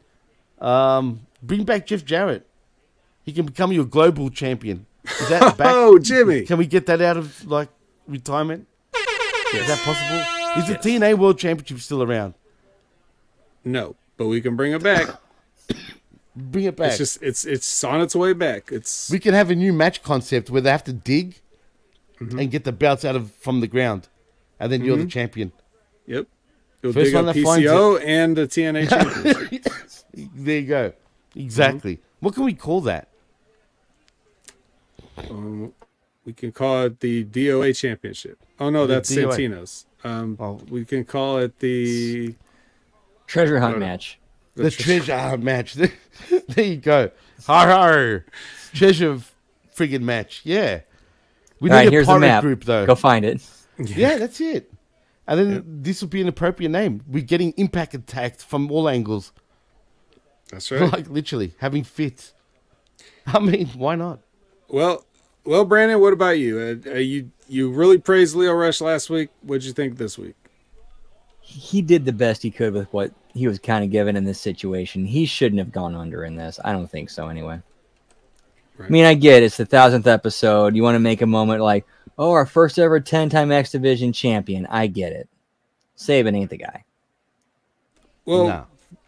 we know this is a stopover for Lio Rush. I mean, he doesn't need impact. He's just doing this while he's biding his time. Um, the next thing he's going to be on, I think, is he's got a tag match. It's like him and Okada versus somebody else because he's in chaos. I don't know if you know that, Jimmy, but What? Lio Rush is in chaos. Yes, Why? because he is, and he's uh, so he'll be teaming up when I don't know when that uh, know when that show is, but um, Please remind me so I can watch it. Yep. Not It's probably going to be the main event uh, match too. awesome. But isn't Orange Cassidy part of Chaos too? No, He's Well, not. You sure about that? I think he is. I'm not sure, but I'm pretty sure that they just tell Trent whatever they need to tell him to get him to stop calling. Uh, yeah, yeah, sure, you're in chaos, whatever. Uh, He ain't he ain't up. getting invited on no tours no time soon. Let's put it that way. Oh, I hope not. But you know him what? and Rocky, just- him and Rocky Romero don't like they, you know. So Can we can we get a um uh what do you call it? I've gone blank. God damn it. Uh, what's the tag team called again with Rocky Romero and Trent Beretta? Jesus Christ, the Roppongi Vice. Roppongi Vice. Yes, can we no, get we Orange cannot. Vice? No, we can't. No, I'm sorry. Okay. Why not? Come on. Because because we can't. All right. So on September 30th at uh, Destruction, it's going to be Okada and Lio Rush versus Naito and Hiromu. So there's your I main event that, for that. Don't miss it. NJPWWorld.com. Only 999 yen a month. That's yen, not dollars. Yeah, but That's it works right. out to be sort of the same thing, right? Sort of the same. A little bit less Yeah. dollars. um, yeah. So Yeah, we well we, we got a lot of things on this uh this Impact 1000. Uh very few good things, but we got a lot of things. So um some people like Ben Espinosa loved it, found it very entertaining. I guess Jimmy as a person that doesn't uh as a person that doesn't watch Impact regularly, even though this stuff was bad, on the other hand, you have to watch AEW programs. So, in that sense, how does this stack up in terms of like just I'm watching this for a couple hours? How entertained am I? Even though you fell asleep, take everything into account and give me a letter grade. No shit, man. Look, how do I put this? I was thinking to myself once I watched this, I'm like, what, what can I say about this show? Like, legit, right? At least with AEW every week, yeah, it's it's shit. It's pathetic, but it's that pathetic that you've got a lot to talk about, if that makes sense.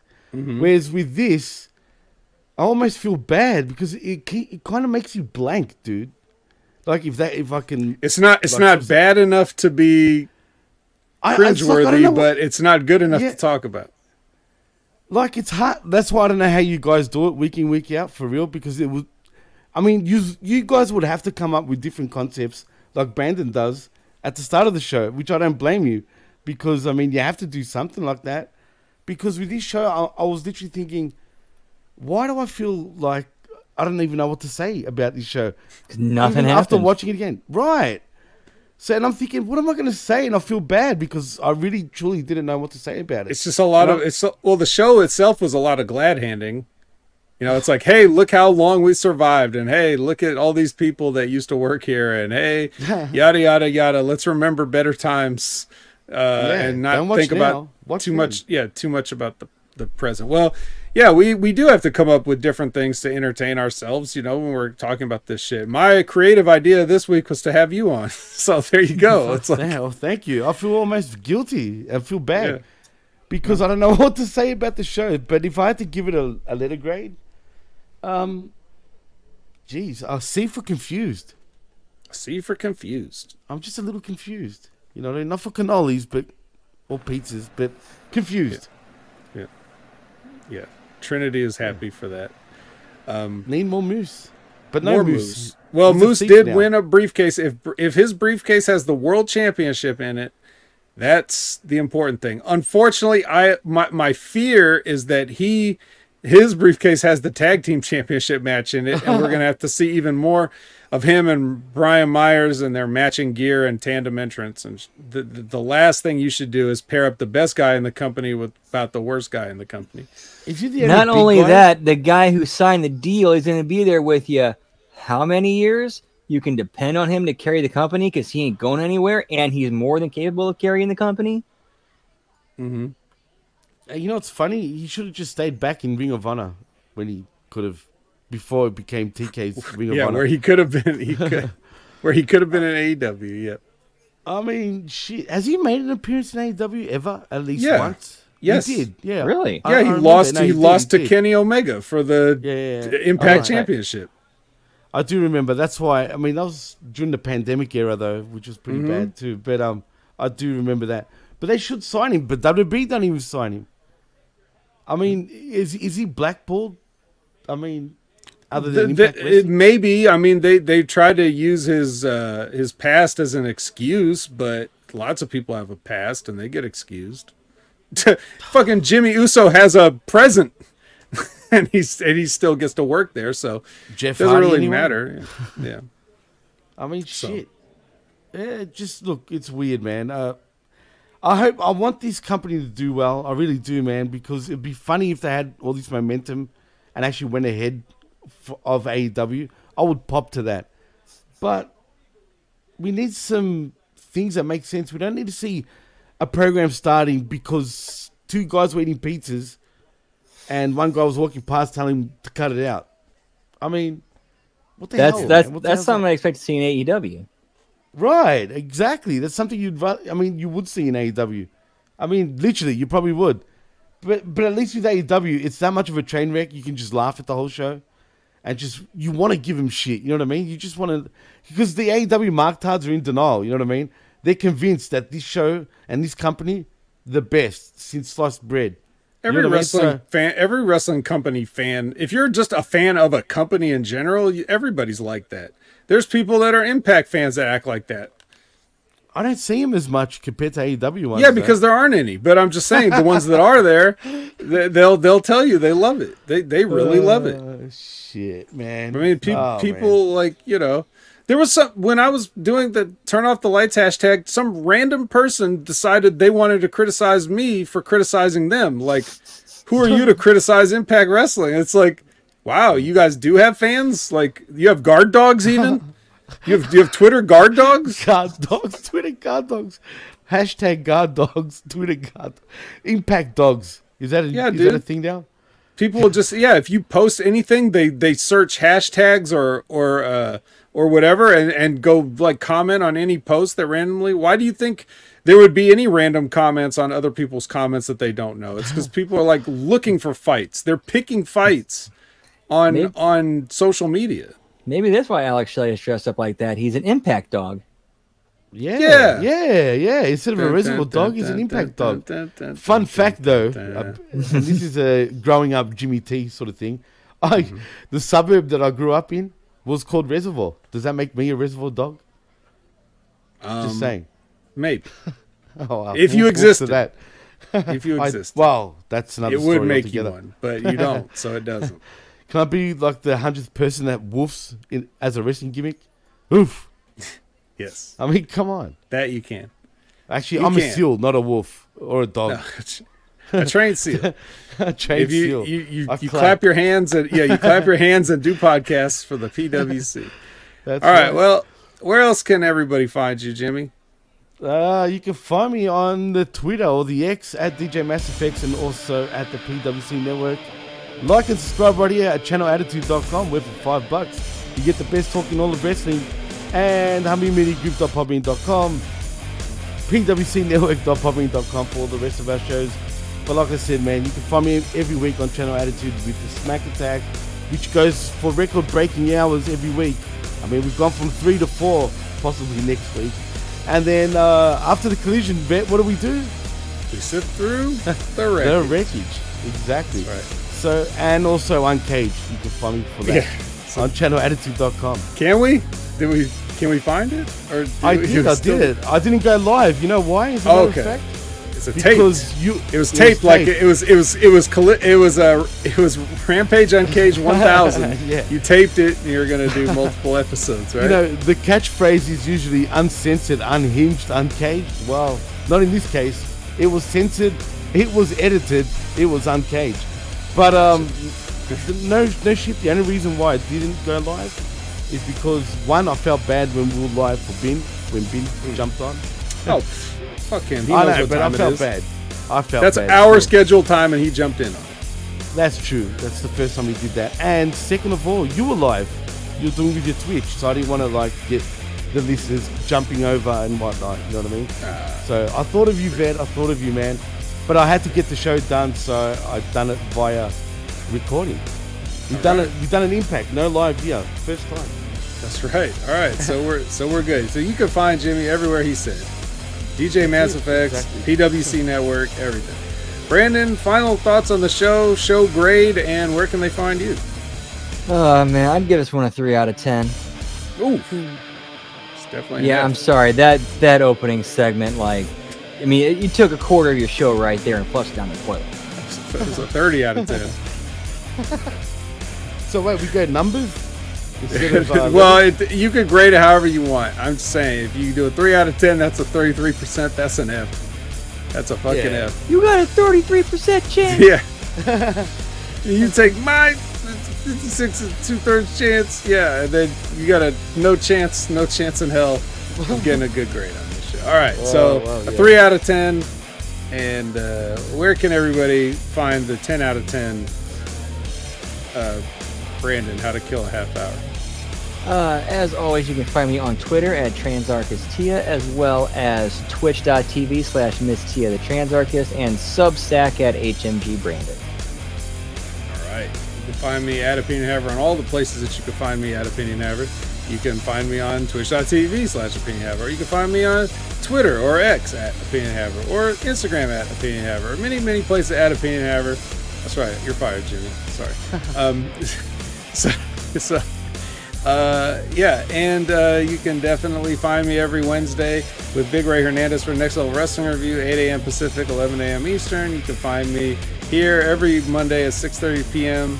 Pacific, 9:30 p.m. Eastern. If you want to join us live, uh, you can usually find me uh, on Sunday mornings at 8 a.m. Pacific, 11 a.m. Eastern for the Wreckage, which is our collision show and I'll just pop up any other place. I feel like it's uh, you know always a, a fun uh, you know it's like whack-a-mole. Where's the bet's gonna pop up, and then you hit me on the head with a soft mallet to put me back down.